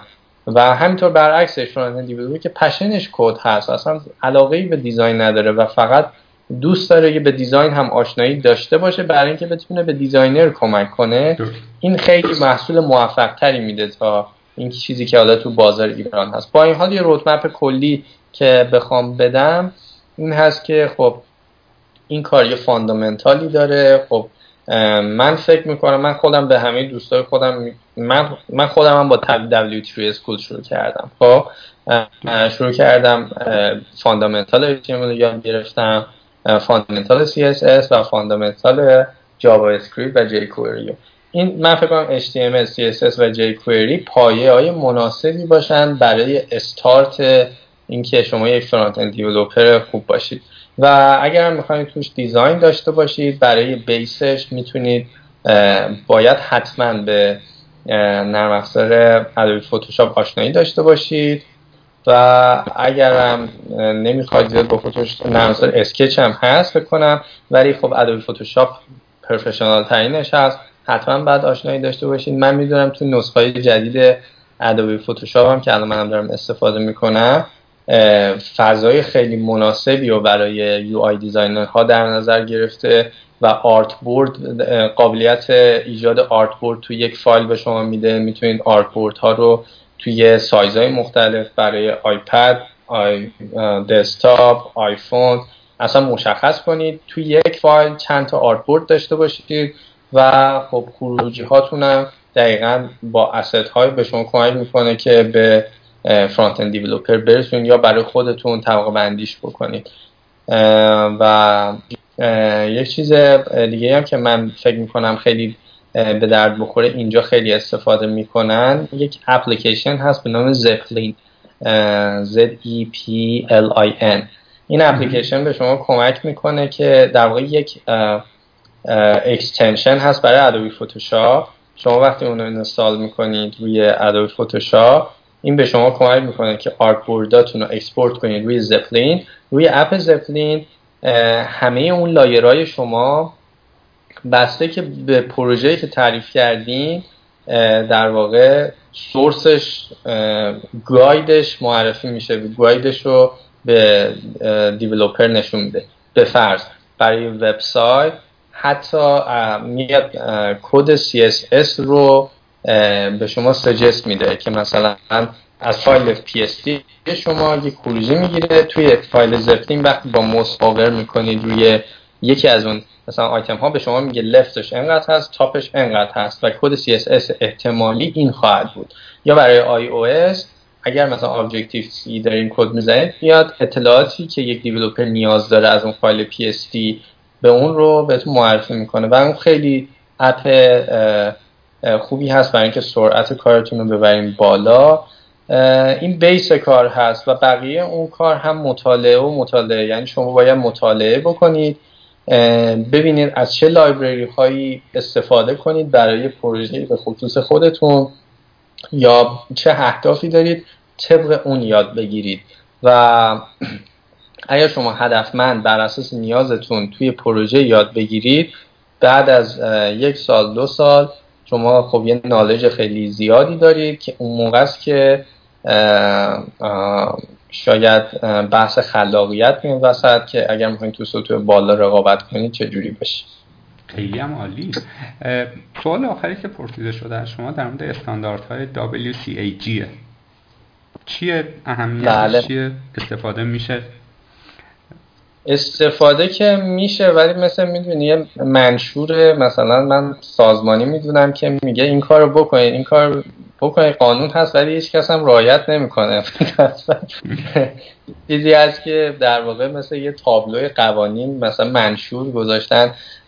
البته استانداردهای معرفی خیلی خیلی خوبن و خیلی اگر اجرا بشن خب accessibility وبسایت شما رو خیلی می‌بره بالا. شما توجه بکنید خب کسایی که از یکی از دلایلی که اصلا اون رو خیلی مطرح می‌کنن. افرادی هستن با توانایی های مختلف که خب میان از وبسایت یا app شما استفاده می‌کنن خب؟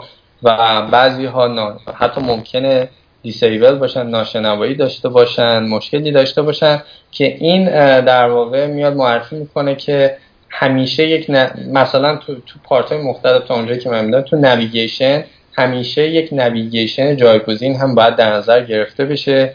اگر مثلا شما مثلا صوت گذاشتید توی اونجا حتما text هم باید داشته باشید برای کسی که ناشنوا هست بتونه از اون text استفاده کنه. یا اگر مثلا شما دارین از scroll استفاده می‌کنید حتما از کیبورد هم استفاده باشه اگه device ی باشه که موس نداشته و موسش بتونه با کیبورد هم اونو navigate بکنه. یه سری چیزا از element اش در مورد در واقع text هست که خب text ها باید خوانایی لازم رو داشته باشن و خیلی از چیزهای دیگه ای که خب مطالعه بکنید. من فکر کنم رعایت کردن اونا به کیفیت کار شما خیلی تاثیر می‌ذاره. البته میگم دقیقا مثل مشهوری هست که زدن ولی خب می‌بینه که یا در واقع رعایتش نمی‌کنن. و البته بحث به پروژه من مثلا بعضی وقتا یکی از قانوناشون هست که میگن که صوت نباید automatically play بشه وقتی وبسایت باز میشه. این experience بدی به user میده. ولی خب توی پروژه های مختلف این بحث ممکنه حتی تفاوت بکنه. حتی استفاده از صوت که automatically play بشه خیلی جا می‌بینید که این اتفاق ممکنه بیفته به خاطر هدف خاصی.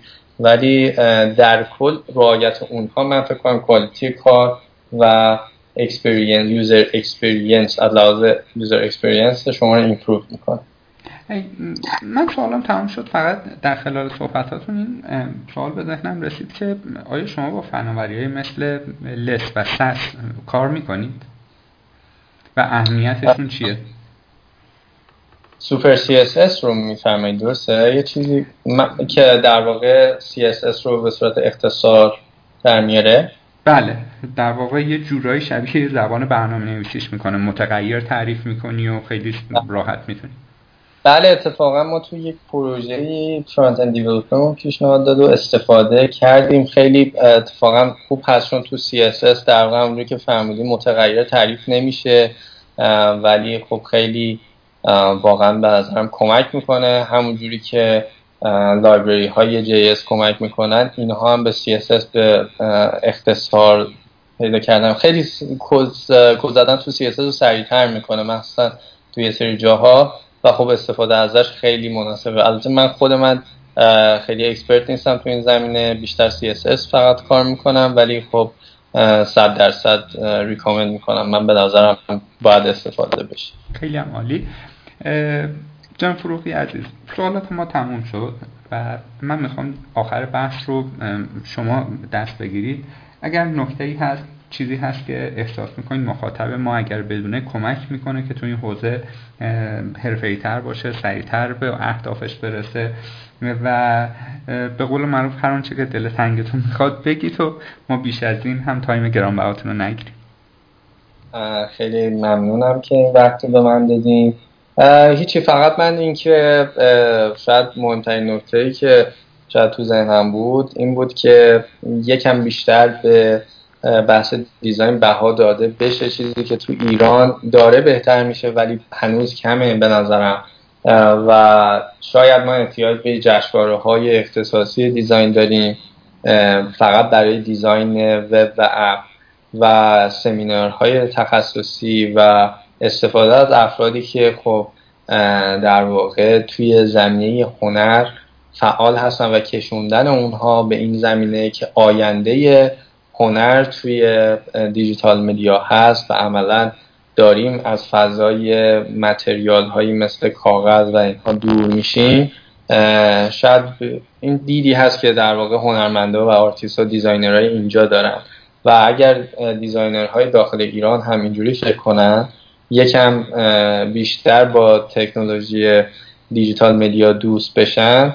شاید شاهد design های خیلی موفق تری تو ایران باشیم. شاید بتونیم راحتتر sample بیاریم که بگیم این وبسایت رو دیدیم چقدر به دل ما نشست و شاید بیشتر داورهای بین داشته باشیم بیشتر ها داشته باشیم افراد ایرانی های designer موفق ببینیم. یکی از ایرادایی که خیلی اینجا می‌گیرن مثلا شما توی کانادا می‌بینید خیلی کم می‌بینید تو دانشگاه های design و art ایرانی وجود داشته باشه. خیلی کم یعنی بیشتر می‌بینه ایرانی ها یا دارن مهندس میشن یا دارن دکتر میشن.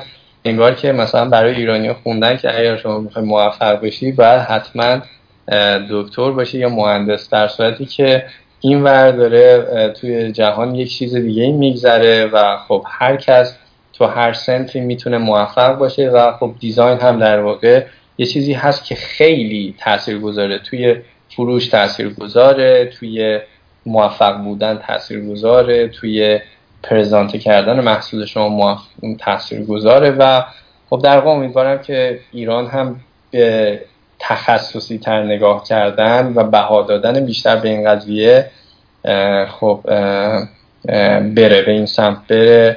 و فکر کنم جشنواره هایی تو این زمینه می‌تونه به این زمینه کمک بله.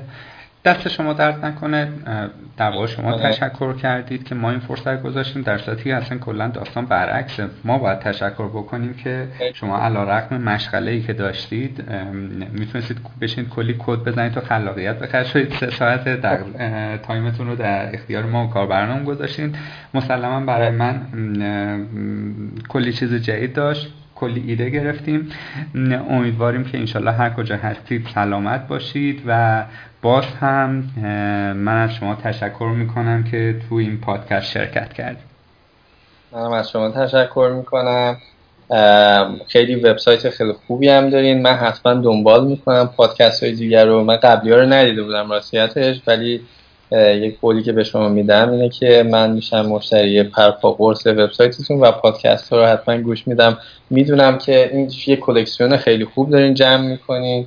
از همه افراد تو زمین های تخصص مختلف که همه این حرفها مثل یک در واقع گنجینه است که داشتن اینها شاید احتیاج به سالها سابقه کاری سالها تجربه است و شما دارین این کلکسیون تجربه رو در اختیار همه قرار می‌ذارین و خب منم حتما اونا رو مطالعه می‌کنم گوش میدم. ممنونم از لطفتون ممنون. انشالله که هر جا هستید موفق باشید و خدا نگهدار. قربان شما. خدا